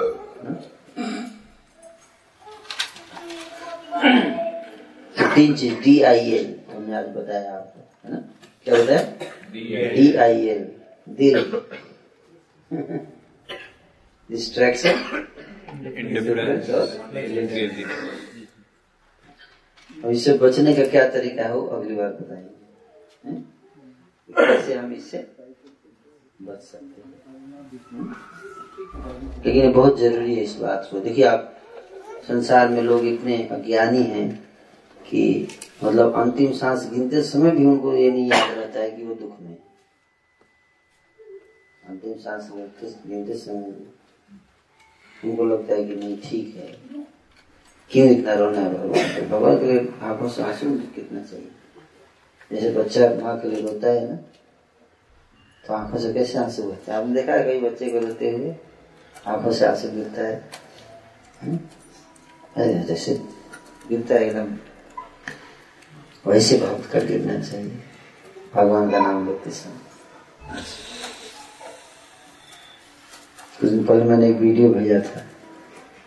भक्ति तीर्थ स्वामी का। भेजा था देखा था आप लोगों ने? कैसे रो रहे थे? महाराज मृत्यु के एक दिन पहले का वीडियो महाराज के उनको बोन कैंसर हो गया था। महाराज को। और पूरे शरीर में हड्डी जो है बिल्कुल मिट्टी की तरह हो जाता है हड्डी। टूट टूट टूट हल्का भी लोड पड़ेगा तो टूट जाएगा हड्डी। उस तरह का उनको कैंसर की बीमारी थी। क्योंकि उन्होंने बहुत लोगों को प्रचार किया तो कई लोगों के कर्म लेने पड़े महाराज को। आप ही लोग ये कर्म अपने ऊपर ले लिए तो ज़्यादातर महाराज लोग हेल्थ इसलिए कहता है शिष्य बनाने का मतलब यही है। कर्मों को लेना तो महाराज जो बता रहे थे रो रहे थे जब कीर्तन करते थे रो रो रहे थे। आपने देखा होगा है जिन्होंने नहीं देखा वीडियो देखी रो रहे थे है ना? और फिर उनका लेक्चर भी है उसके बाद। उसने बताया भी कि आप लोग हिम्मत सोची कि मैं दर्द से रो रहा हूँ। अरे खुशी के आँसू है। है ना? आप सुने थे? आप लोग सुन सकते हैं। थोड़े तो खुशी के आँसू हैं। तो इसको समझना है। भगवान के प्रति प्रेम आएगा तो हम लोग प्रकार से ऑटोमेटिक भावनाएँ आएँगी कृष्ण के लिए। है ना? उसके बाद अगर शरीर त्यागेंगे तो फिर सीधे भगवान के धाम जाएँगे। भगवान के धाम जाएँगे तो फिर कोई दुख नहीं, कोई कष्ट वहाँ पर कोई सब समस्या नहीं जब तक इस संसार में संसारिक कर्तव्यों को करते हुए भगवान के द्वारा दी गई धरोहर मानकर उन संसारिक कर्तव्यों को करते रहना चाहिए ना? परंतु हृदय के अंदर हमेशा चिंतन करना चाहिए। भगवान का। हम्म? माँ मनुस्मर युद्धे है ना? विल स्टॉप हियर अगर किसी को कोई प्रश्न है तो पूछ सकते हैं। तीन क्वेश्चन रिलेटेड है। हाँ। तो बात हो रहा था हमारा कि मटेरियल पोजीशंस या भोग में जब हम इन्वॉल्व होते हैं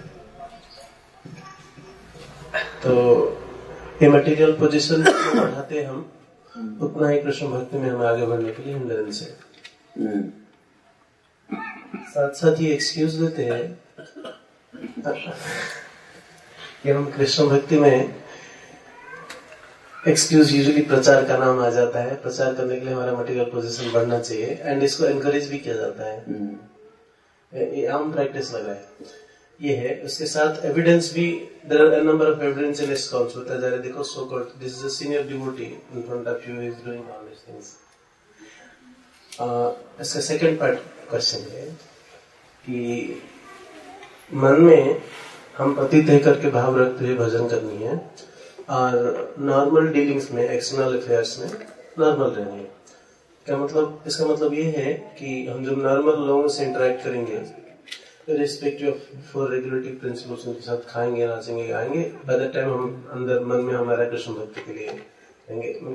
कैसे समझेंगे हम what is that thin line of drawing this तो की पॉइंट है कि सत्संग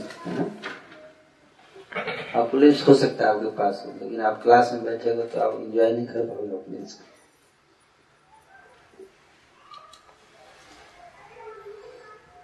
इसलिए सत्संग सबसे इम्पोर्टेंट है। लेकिन अगर आप प्रचार के नाम पे बहुत सारा पुलिस ले लिए, लेकिन सत्संग नहीं कर रहे हैं लेक्चर नहीं सुन रहे हैं बैठकर हैं? तो आप उस प्रचार के लिए लिए हुए चीज़ें खुद ही इंजॉय शुरू कर देंगे। लेकिन अगर सत्संग में बैठ रहे हैं, सुन रहे हैं है तो फिर ऐसा नहीं कर पाएँगे, कर नहीं पाएँगे। है ना क्योंकि सत्संग से हमें क्या मिलता है? विवेक मिलता है। क्या करना चाहिए क्या? नहीं करनी चाहिए। तो जब हम रेगुलर हियरिंग करेंगे तो हम अपने संबंध ज्ञान में स्थित रहेंगे। तो फिर जो वस्तुएँ हैं, उसको भगवान की सेवा में लगाएँगे, अपनी प्रवृत्ति नहीं लगाएँगे। क्योंकि स्पिरिट आफ्टर ऑल अगर देखा है तो सारे भक्त यहाँ पे भगवत प्राप्ति के लिए आए प्रेम प्राप्ति के लिए आए हैं। नहीं? तो उनको भी ऐसा नहीं है कि उनको एंजॉय करने का भाव है। लेकिन जब व्यक्ति सत्संग में नहीं बैठता है श्रवणम नहीं करता है तो नेचुरली है कि उसके अंदर भाव भूल जाता है, विस्मृति हो जाती है लक्ष्य की। आप समझे बात को? लक्ष्य की विस्मृति होने के कारण माया जो टेक ओवर कर लेती अन्यथा भक्त लोगों का तो हृदय का भाव यही रहता है कि हमें भगवान की सेवा करना है। ये समझना चाहिए। और वो कोई गलत नहीं है, लेकिन एक ही गलती करते हैं बहुत लोग। सीरियस एसोसिएशन में नहीं बैठते।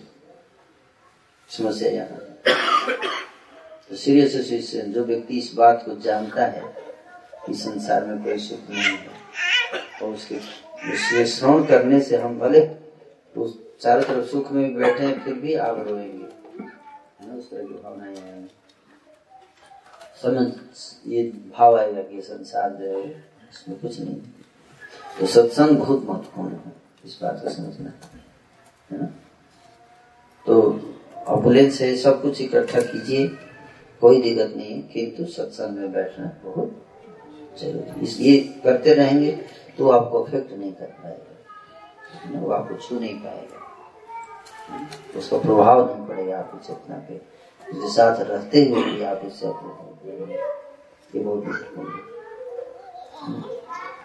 और दूसरा बात है कि चार नियम जो ब्रेक करना है ना तो चार नियम क्यों ब्रेक करेगा भक्त?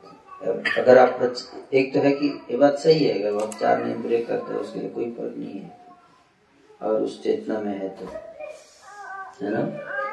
जैसे गरुड़ जी हैं। नो मीटिंग फॉलो नहीं करते। लेकिन किंतु हम चूँकि प्रचारक हैं, इसलिए प्रचारक को क्या करना चाहिए? आचरण प्योर होना चाहिए। नहीं? हो सकता है मैं उससे प्रभावित हूँ, लेकिन मेरे को देख के दूसरा प्रभावित हो जाएगा। तो मैं, हो सकता है कि मैं बियॉन्ड हूँ। मैं मांस भी खा लूँ तो कोई फ़र्क नहीं पड़ेगा, मन में कृष्ण का चिंतन हो सकता है। लेकिन सामने वाला व्यक्ति नहीं है उस लेवल पे तो क्या करेगा? वो देखेगा, प्रभु जी भी मन में करते हैं, मैं भी मन में करता हूँ। चलो, मन में ही करते हैं, बाहर से खाते हैं सब। हैं? इसलिए आचरण बाहर का भी पवित्र करना पड़ेगा, नए लोगों के लिए। इसलिए एडवांस सोल को भी क्या चाहिए? कि जो शास्त्रों के नियमों का पालन करना चाहिए। तो उसको ज़रूरत नहीं है पालन करने का, फिर भी उसको पालन करना चाहिए। किसके लिए? जन कल्याण के लिए दूसरों के कल्याण के लिए। वो संदेह नहीं बोल सकता कि मैं आ, मेरे लिए नियम नहीं है मैं इस सबसे ऊपर उठ चुका हूँ। जैसे लोग बोले थे आसाराम बाबू जी बोलते कि मैं ये सबसे ऊपर उठ चुका हूँ। मेरे लिए सब रूल नहीं है ये आप लोगों के लिए ब्रह्मचर्य है सब। मैं ब्रह्मचर्य से ऊपर उठ चुका हूँ। जब ऊपर उठ के फिर जेल में गए। है कि नहीं? तो वहाँ भी बोलेंगे, अब जेल से ऊपर उठ चुका हूँ इसका मायने नहीं रहता मेरे लिए। तो नकली आदमी कुछ भी बोले। है कि नहीं? मुर्दे पे एक मन माटी डालो या नौ मन, क्या फ़र्क पड़ता है? ही चुका है। Dead body. डेड बॉडी पे एक चालीस किलो मिट्टी डालिए या चार सौ के लिए कुछ फ़र्क पड़ता है। तो उसी तरह से ये चीज़ समझना है इसको। हम्म? तो शास्त्र के अनुसार आचरण करता है साधन साधु। शास्त्र जो बताते हैं, ताकि जनता का कल्याण हो। है पर उसके लिए सब बाधा नहीं है। अगर ऐसा स्टेज पे है तो जैसा आपने बताया कि कई बार भक्त सोचता है कि मन में मैं कर रहा हूँ भक्ति चिंतन बाहर से चार नियम, टीवी देखने में क्या जाता है? मन में तो कृष्ण ही है ना। फिर भी नहीं देखना है क्यों हो सकता है आपके मन में कृष्ण, लेकिन आपके जूनियर है, उनके मन में कृष्ण नहीं है। वो हो सकता है नकल करने लगेंगे है ना? समझ में तो सिर्फ़ यही रहता है कि ना ब्रेक ना करें। जी। प्रभु जी जैसे आपने बताया कि भगवान अपने भक्तों को कष्ट देते हैं तो कभी कभी कष्ट में हम लोग इतने विचलित हो जाते हैं कि डिग्रेड हो जाते हैं। और सबसे पहले उसका इफ़ेक्ट हमारी साधना पे ही होता है। तो इस कंडीशन में हम स्टेडीनेस कैसे लाएँ और कैसे इस चीज़ से हाउ कैन कैन वी को ओवरकम सत्संग एक मात्र तरीका है ना? जब हम सत्संग में बैठेंगे तो हमारी किसी भी जो भी सिचुएशन हमारे लाइफ में आएगा हम उसको सही दृष्टि से देख पाएँगे। है ना? तो दुख भी आएगा तो विचलित नहीं होंगे, क्योंकि सत्संग जो है हमें स्मरण दिलाएगा कि इस सिचुएशन को कैसे देखना चाहिए। इसलिए सत्संग बहुत ज़रूरी है। वही हमारी चेतना को सही डायरेक्शन में रखता है। है ना? बिनु सत्संग विवेक न कोई। भगवान की कृपा जब मिलती है, तब व्यक्ति को क्या मिलता है? सत्संग। हमेशा याद रखिए। भगवान की कृपा से क्या प्राप्त होता है? सत्संग प्राप्त होता है। और भगवान जब रूठ जाते हैं तो क्या होता है? असत्संग होता है। तो जब असत्संग हो रहा है या सत्संग से दूर होते जा रहे हैं तो समझ लेना चाहिए क्या? भगवान को हमने नाराज़ कर दिया। जब भगवान नाराज़ हो जाते हैं तो आपको सत्संग से आपको दूर अकेले आइलैंड पे खड़ा कर देते हैं आपको।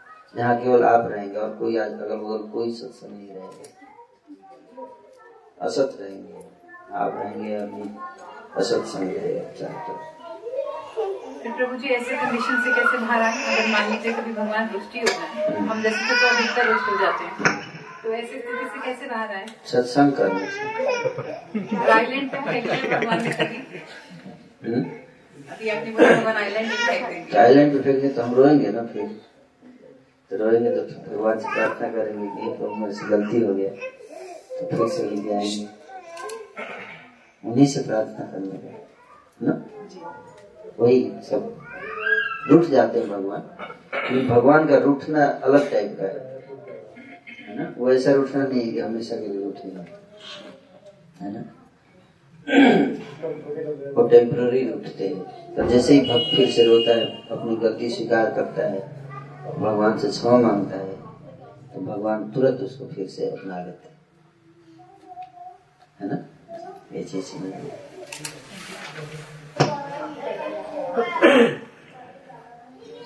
की पॉइंट है सत्संग। हमेशा याद रखिए अपने भक्ति के जीवन में एक चीज़ सबसे इम्पोर्टेंट है, सत्संग।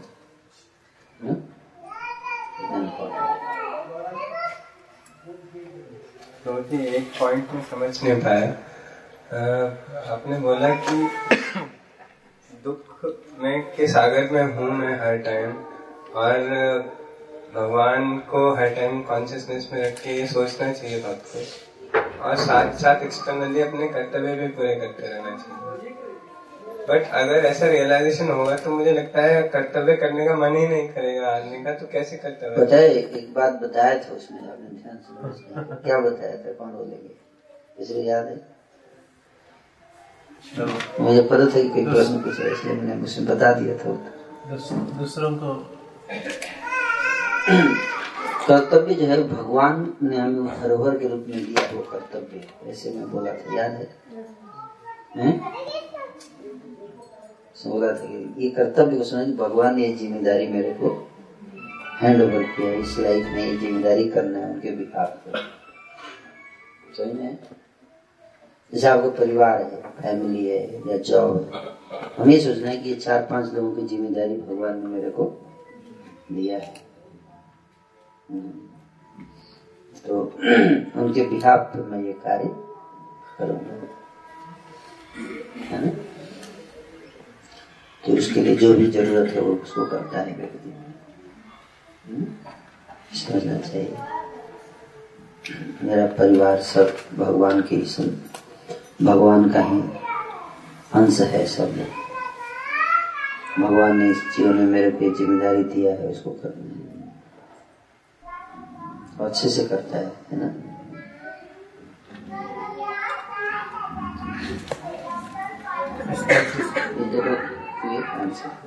तो इस कॉन्शियसनेस में अगर ग्रेजुअली क्योंकि ये ड्यूटी था अब परिवार है या जो कुछ रेस्पॉन्सिबिलिटीज है कल को अगर भगवान दिए तो भगवान नहीं लिए तो कुछ फ़र्क नहीं पड़ना चाहिए। हाँ। भगवान क्या है? भगवान उसके साथ जैसे भी करेंगे तो फ़र्क नहीं पड़ेगा। अगर इस कॉन्सियसनेस में है तो उसको उतना ज़्यादा फ़र्क नहीं पड़ेगा। बट ये है कि हाँ पारिवारिक संबंध में प्रेम तो होता है ना तो भावनाएँ तो रहती है ना। हम्म, भावनाएँ वो रियल है। है ना? भगवान के भक्त भी हैं, अगर भक्त संत का हृदय इतना इतना कोमल होता है संत का हृदय की उसका कुत्ता भी मर जाए तो उसके लिए उसको भावना आती है। है कि क्यों? संत, हो सक, जैसे संत का एक स्वभाव होता है हमेशा याद रखिए। जो सही संत होता है, उसका स्वभाव होता है कि कोई व्यक्ति उसके साथ रह रहा है वो उसको खूब गाली दे रहा है। लेकिन संत उसका वो बात याद रखता है जो कुछ अच्छा किया है। जो उसका अच्छा उसके किसी दिन अच्छा बोल दिया या किसी दिन कुछ सेवा कर दिया तो उसके दिमाग में वही याद रहता है। इसलिए आप प्रभुपाद जी का उदाहरण है कि प्रभुपाद जी वृंदावन में थे। तो जब उनके, उनको सूचना दिया उनके पुत्र ने आके कि उनकी पत्नी का देहांत हो गया तो प्रभुपाद जी रोने लगे, आँखों से आँसू गिर रहे थे। सन्यासी से बैठे थे सामने। तो ये नहीं कि भक्त के हृदय में अफेक्शन नहीं होता है है ना? भक्त के हृदय में सबके प्रति प्रेम होता है, लेकिन वो प्रेम भौतिक नहीं होता है, वो आत्मा से प्रेम होता है। आत्मा से प्रेम का अर्थ क्या है? आत्मा से प्रेम का अर्थ है प्रभुपा जी एक्सप्लेन की। कि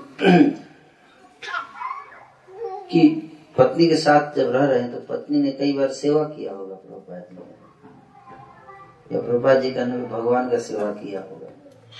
है कि नहीं? तो अगर किसी ने कुछ सेवा कर दिया तो संत उसको कैसे भूल सकते हैं? थोड़ा भी अगर याद रखते तो सेवा है वो, प्रेम। या भगवान का का सेवा किया, उस पत्नी को बोला, भगवान को भोग लगा दो, भोग लगा दी तो याद रहता है। प्रभुपाद ये भी बोले कि मैंने उसको बहुत प्रयास किया, भक्त बनाने का। वो कई बार बोला, उसको चाय छोड़ दो। लेकिन चाय छोड़ी नहीं हो पता नहीं कहाँ होगी अब, ऐसे सोच रहे थे प्रभुपाद। कहाँ गई होगी, उसका क्या हो रहा होगा? इस प्रकार का चिंता। आप समझ बात भक्त तो एक चीटी के लिए भी चिंता करता है है कि नहीं? एक कीड़े के लिए भी सोचता है। आप समझ रहे बात तो जो उनके क्लोज रिलेटिव उनके बारे में क्यों नहीं चिंता करेगा? तो उस तरह का भाव होता है समझ में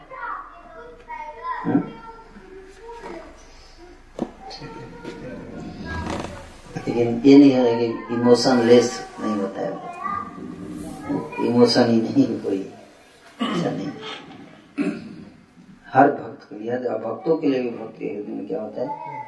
प्रेम होता है है ना? इस बात को समझना चाहिए।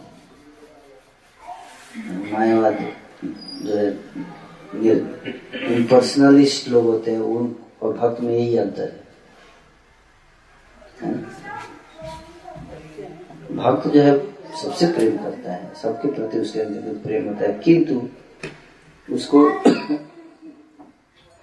दुख होता है इस बात का कि सब भक्ति में नहीं लगे हैं। भगवान की सेवा करते वो चाहते हर व्यक्ति सुखी रहे। हर व्यक्ति कभी दुख ना हो किसी के लाइफ में। है ना? लेकिन वो ये भी जानता है कि इनको हमेशा अगर सुखी बनाना है तो मैं इनको नहीं बना सकता। इनका एक ही तरीका क्या? अगर ये भगवान से जुड़ जाए तो इनके जीवन में हमेशा हमेशा के लिए क्या हो जाएगा? जब लोग नहीं जुड़ते हैं, तब उसको दुख होता है, घृणा नहीं। उससे, मान लीजिए परिवार का कोई सदस्य भक्ति नहीं कर रहा है तो उससे क्रोध नहीं करता है, उसके प्रति घृणा नहीं, बल्कि उसके प्रति क्या होता है? दया आती है। दुख होता है उसके लिए। अगर ये लग जाता तो कितना अच्छा होता। क्रोध नहीं। ईर्ष्या नहीं। वायलेंस नहीं हिंसा नहीं करता। इस प्रकार का भाव रखता है। इसको ऐसे समझना चाहिए। छो कार्मिका स्वेदम सर्वदेही नाम। अजात सत्रो शांता साधो साधु।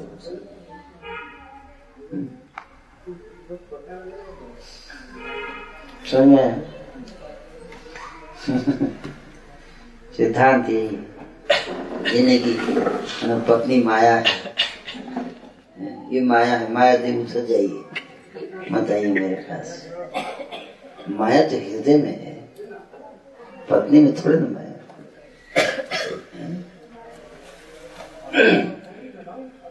तो संत जब भगवान के शब्द को भगवान का अंश देखता है भगवान के अंश के रूप में जब दिखता है तो हर चीज़ भगवान, हर जगह भगवान की उपस्थिति नज़र आती है। हर चीज़ को भगवान से संबंधित देखता है। तो जो भी चीज़ भगवान से संबंधित है, उसके प्रति उसका उसका अपना संबंध भी उससे दिखता है। है? और जहाँ से ही अपना संबंध उससे दिखता है तो उसमें उसके प्रति प्रेम दिखता है। अगर उसको कोई दुख है या वो नाजायज रास्ते पे जा रहा है तो दुख होता है। अरे, देखो, भगवान की भगवान की भक्ति नहीं करता है। इसके कारण उसको चिंता होती है। और कोई प्रश्न है? जैसे कि महाराज कैंसर हुआ था प्रिजन बता रहे थे कि भक्तन का जो डिसाइबल का एक्सेप्ट किया था, उनका पाप को एक्सेप्ट करना। तो जैसे initiation for the sake of taking initiation ऐसे इनिशिएशन आके ले लेते हैं। तो गुरु को तो पता नहीं होता है suppose say we have thousands of disciples immediately one time बैठ कर दिशा ले लिए ऑल्दो सम प्रोसेस है तो गुरु को तो पता नहीं कि डिवोटी कितना चाहते करते नहीं करते आगे करेंगे ही नहीं। तो उसमें गुरु को क्यों रिएक्शन है? Guru take the responsibility because option नहीं है। ऑप्शन गुरु के पास ऑप्शन नहीं है और कोई तरीका नहीं है जीवात्माओं को बचाने का। तो वैसे भी नहीं आएँगे वो लोग लेकिन गुरु इसलिए लेते हैं, है ना? कई बार जानते हैं कि लोग सीरियस नहीं है। तो जी नहीं जानते थे कि जो जिनको दीक्षा दे रहे वो लोग सीरियस नहीं है। जानते थे, लेकिन फिर भी उन्होंने उनको स्वीकार किया। प्रेम दिया उनको, है ना? उसी तरह से गुरु है स्वीकार करते दुख को भी जान बुझे मुझे, वो पता है कि इनसे दुख आएगा, अभी भी आ रहा है और बाद में नहीं आएगा। है ना? फिर भी उसको एक्सेप्ट करते हैं। अपने पर लेते हैं, कोई बात नहीं। और अपनी भक्ति से अपनी साधना से उसको डाइजेस्ट करते हैं उस दुख को। तो फिर जो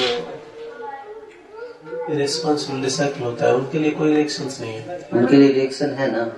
जैसे भक्ति सिद्धांत ठाकुर थे उनके एक शिष्य थे। तो बहुत अच्छे भक्त सन्यासी थे बहुत उच्च कोटि के।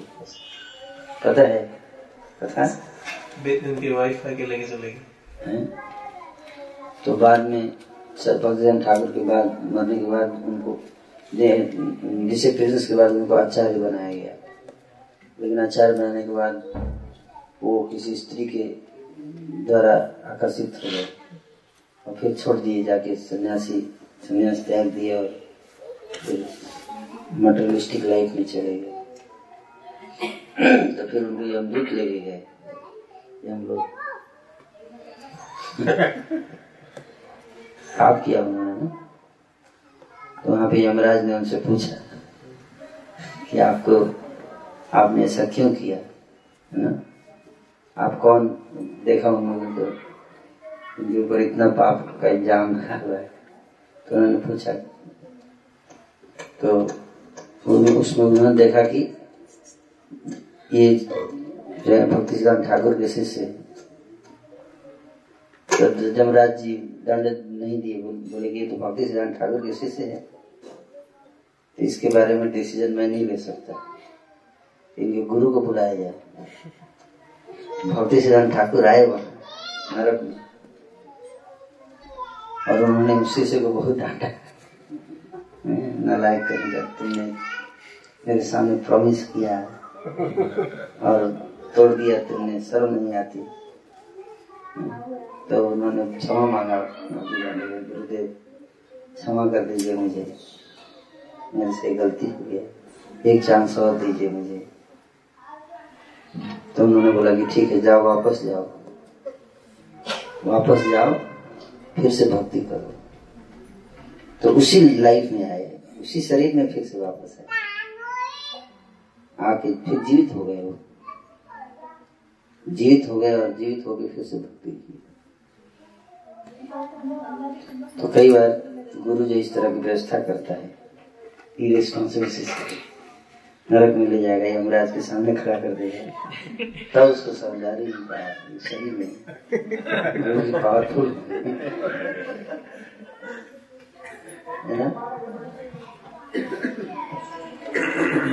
तब गुरु जानता है कि ये इसी से रिस्पॉन्सिबल है।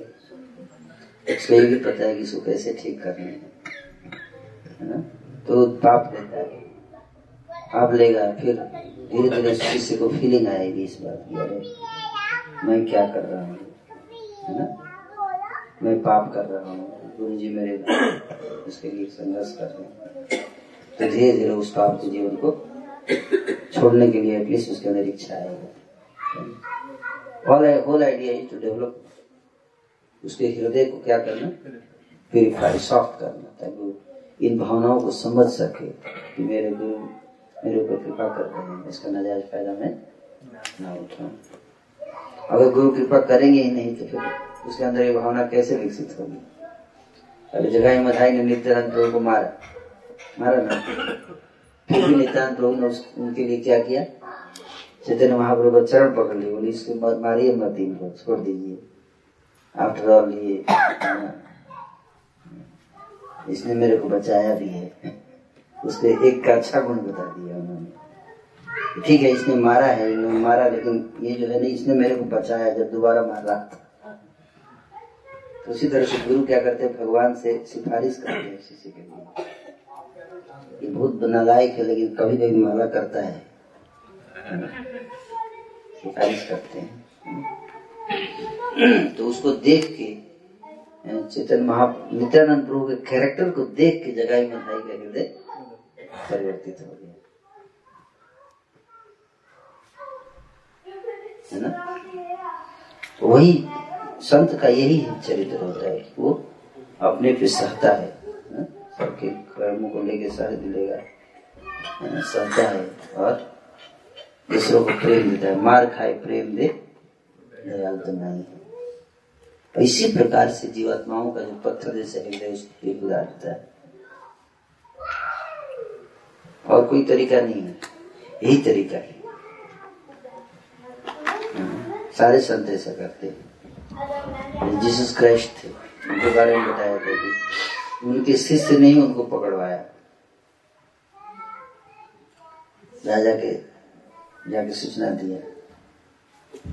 और जीसस को पता था कि इसने बचाया, इसने मेरे अभी पुलिस आ रही, मेरे को पकड़ के ले जाएगी लेकिन जानबूझ के वो पकड़ पकड़ में आ गए और उसी से बाद में सुसाइड कर लिया आत्महत्या कर लिया ग्लानी से कि देखो, इनको मैंने, हम सबके पापों के कारण इनको सूली पे चढ़ना पड़ा। और मैंने फंसा दिया। कहने का है कि शिष्य के अंदर कभी न कभी ये भावना जागृत होती है गुरु को लेके तो उसको रियलाइज़ होता है धीरे प्रेम के द्वारा ही सामने वाले व्यक्ति के हृदय को आप पिघला सकते हो है ना? डांट के नहीं डर देकर नहीं भय दिखाकर आज तक किसी को कोई सुधार पाया है भय से नहीं प्रेम से।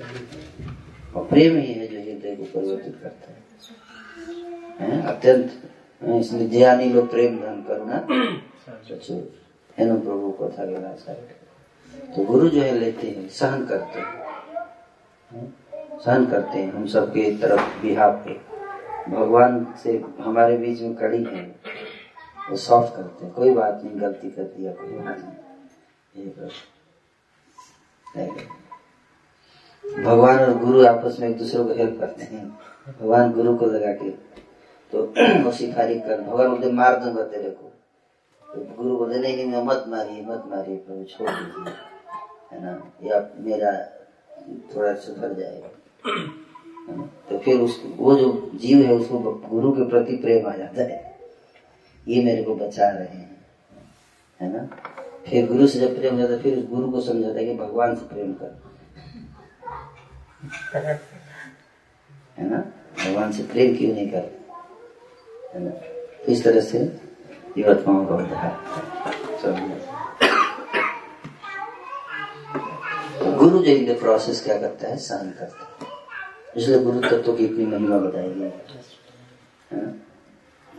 बीच का काम करता है। है ना? यस विल स्टॉप हियर जैसे कभी ऐसी परिस्थितियाँ होती कि हमें किसी कारण से बहुत गुस्सा आता है। ऐसी कंडीशन आ जाती है। हम्म। और हमें पता है कि हम इस चीज़ को हम गुस्सा कर रहे हैं गलत और बार बार दिल से प्रार्थना भी निकलती है कि कैसे बचे इससे लेकिन फिर भी नहीं बचते। फिर बाद में जाके फिर और पछताते हैं कि हमने क्यों इस तरह की मतलब किसी को बोला या कुछ ऐसी कंडीशन में क्यों ऐसे किया। तो फिर उस समय मतलब कैसे प्रार्थना करनी चाहिए? हमें गुरु से प्रार्थना करनी चाहिए या भगवान से प्रार्थना करनी चाहिए? किससे प्रार्थना करनी चाहिए? मतलब गुस्सा करने के बाद ऐसा होता है रियलाइज़ होता है कि ऐसा नहीं होता है कि हम गलत कर रहे हैं कि हम बोल रहे हैं किसी को तो गलत बोले जा रहे हैं। और हम उस चीज़ को रोक नहीं पा रहे हैं रोकते हैं प्रार्थना भी कर रहे हैं कि ये गलत हो रहा है हमें बचाइए मुझे फिर भी वो थोड़ा बहुत होता ही है। तो इसके ऊपर कभी और अच्छा और विस्तार से चर्चा करेंगे ये बहुत इम्पोर्टेंट क्वेश्चन है आपका ये। है ना? बहुत महत्वपूर्ण प्रश्न है। ये सबके साथ ही समस्या है। ऐसा क्यों होता है? एक होता हमें लगता है कि हम गलत कर रहे हैं, लेकिन जेन्युइनली लगता है ये इम्पोर्टेंट है। कैसे गलत कर रहे हैं? और डीप में जाना चाहिए। एक होता है, क्रोध नहीं करना चाहिए, इसलिए क्रोध कर रहा हूँ, ये गलत है। इतना से काम नहीं चलेगा। क्यों नहीं करना है ये भी करने से क्या समस्या होगी? क्या नुकसान और विस्तार में जानेंगे, तब जाके हम और तत्पर सतर्क हो पाएँगे। केवल ये करने गुस्सा प्रभु जी ने मना किया, गुस्सा इसलिए नहीं किया। बता रहा था ना प्रभु जी ने कहा है कि रोना है, इसलिए थोड़ा रो है। उसे नहीं होगा। प्रभु जी ने क्यों कहा? है वो भी जानना पड़ेगा। क्यों कहा है? अगर करेंगे तो क्या समस्या आएगी हम्म? तो ये सब डिटेल में और गहराई में जाने से तब हम इस बात को समझ पाते हैं। फिर उसके बाद प्रार्थना भी करना है। हम्म? हमें तो जानना है कि कैसे गलत है ये कितना गलत है ये। और उसके बाद सेकंड है कि भगवान से प्रार्थना करना है। कि प्रभु मुझे क्या दीजिए? शक्ति दीजिए। सकल सहन सहन करित। सकती सकल सहन बल दिया करो। भगवान और गुरु बल देते हैं, शक्ति मांगना चाहिए जब करते समय। ताकि मैं हर चीज़ सह सकूँ। हर चीज़ सह सकूँ। तो प्रार्थना और उसको और गहराई से समझने से, दो चीज़ से ये चीज़ धीरे धीरे भी एक दिन में नहीं। पर आप ऐसा देखेंगे, जैसे ही आपने बोला कि मेरे को लग गया कि गलत है, नहीं करना चाहिए। तो गुस्सा का इंटेंसिटी कम हो जाता है। भले उसके बाद भी आपने गुस्सा किया, लेकिन जो इंटेंसिटी था जो तीव्रता थी, वो कम हो जाती है कि नहीं? और वही तीव्रता समय के साथ धीरे धीरे और कम होती जाएगी, अगर सत्संग में बैठते रहेंगे। सत्संग बहुत ज़रूरी है। है ना? तो समय लगेगा, है ना? मैं नहीं कह सकता कि आज सुन के कल आपका गुस्सा खत्म हो जाएगा। नहीं। लेकिन हाँ थोड़ा कम हो जाएगा। आज सुने तो कल थोड़ा कम हो जाएगा। धीरे धीरे धीरे धीरे एक दिन ऐसा आएगा कि आप गुस्से को बस में कर पाएँगे। तो समय आएगा। लेकिन सत्संग में बैठे रहना पड़ेगा। रेगुलर। हर रोज कुछ ना कुछ प्यूरिफिकेशन हो रहा है। हर रोज हर रोज। जब भी हम सत्संग में बैठते हैं ध्यान से सुनते हैं कुछ प्यूरिफिकेशन ठीक है ना? तो ऑलरेडी धुलाई हो रही है है ना? और धीरे धीरे ठीक हो जाएगा थोड़ा टाइम लगता है। दस पंद्रह साल। वो भी तब जब रेगुलर सत्संग में बैठेंगे। अब बीच में अगर गायब हो जाएँगे तो? नहीं फिर रिलैप्स हो जाएगा। सत्संग बहुत पावरफुल है हम्म? Hare Krishna thank you so much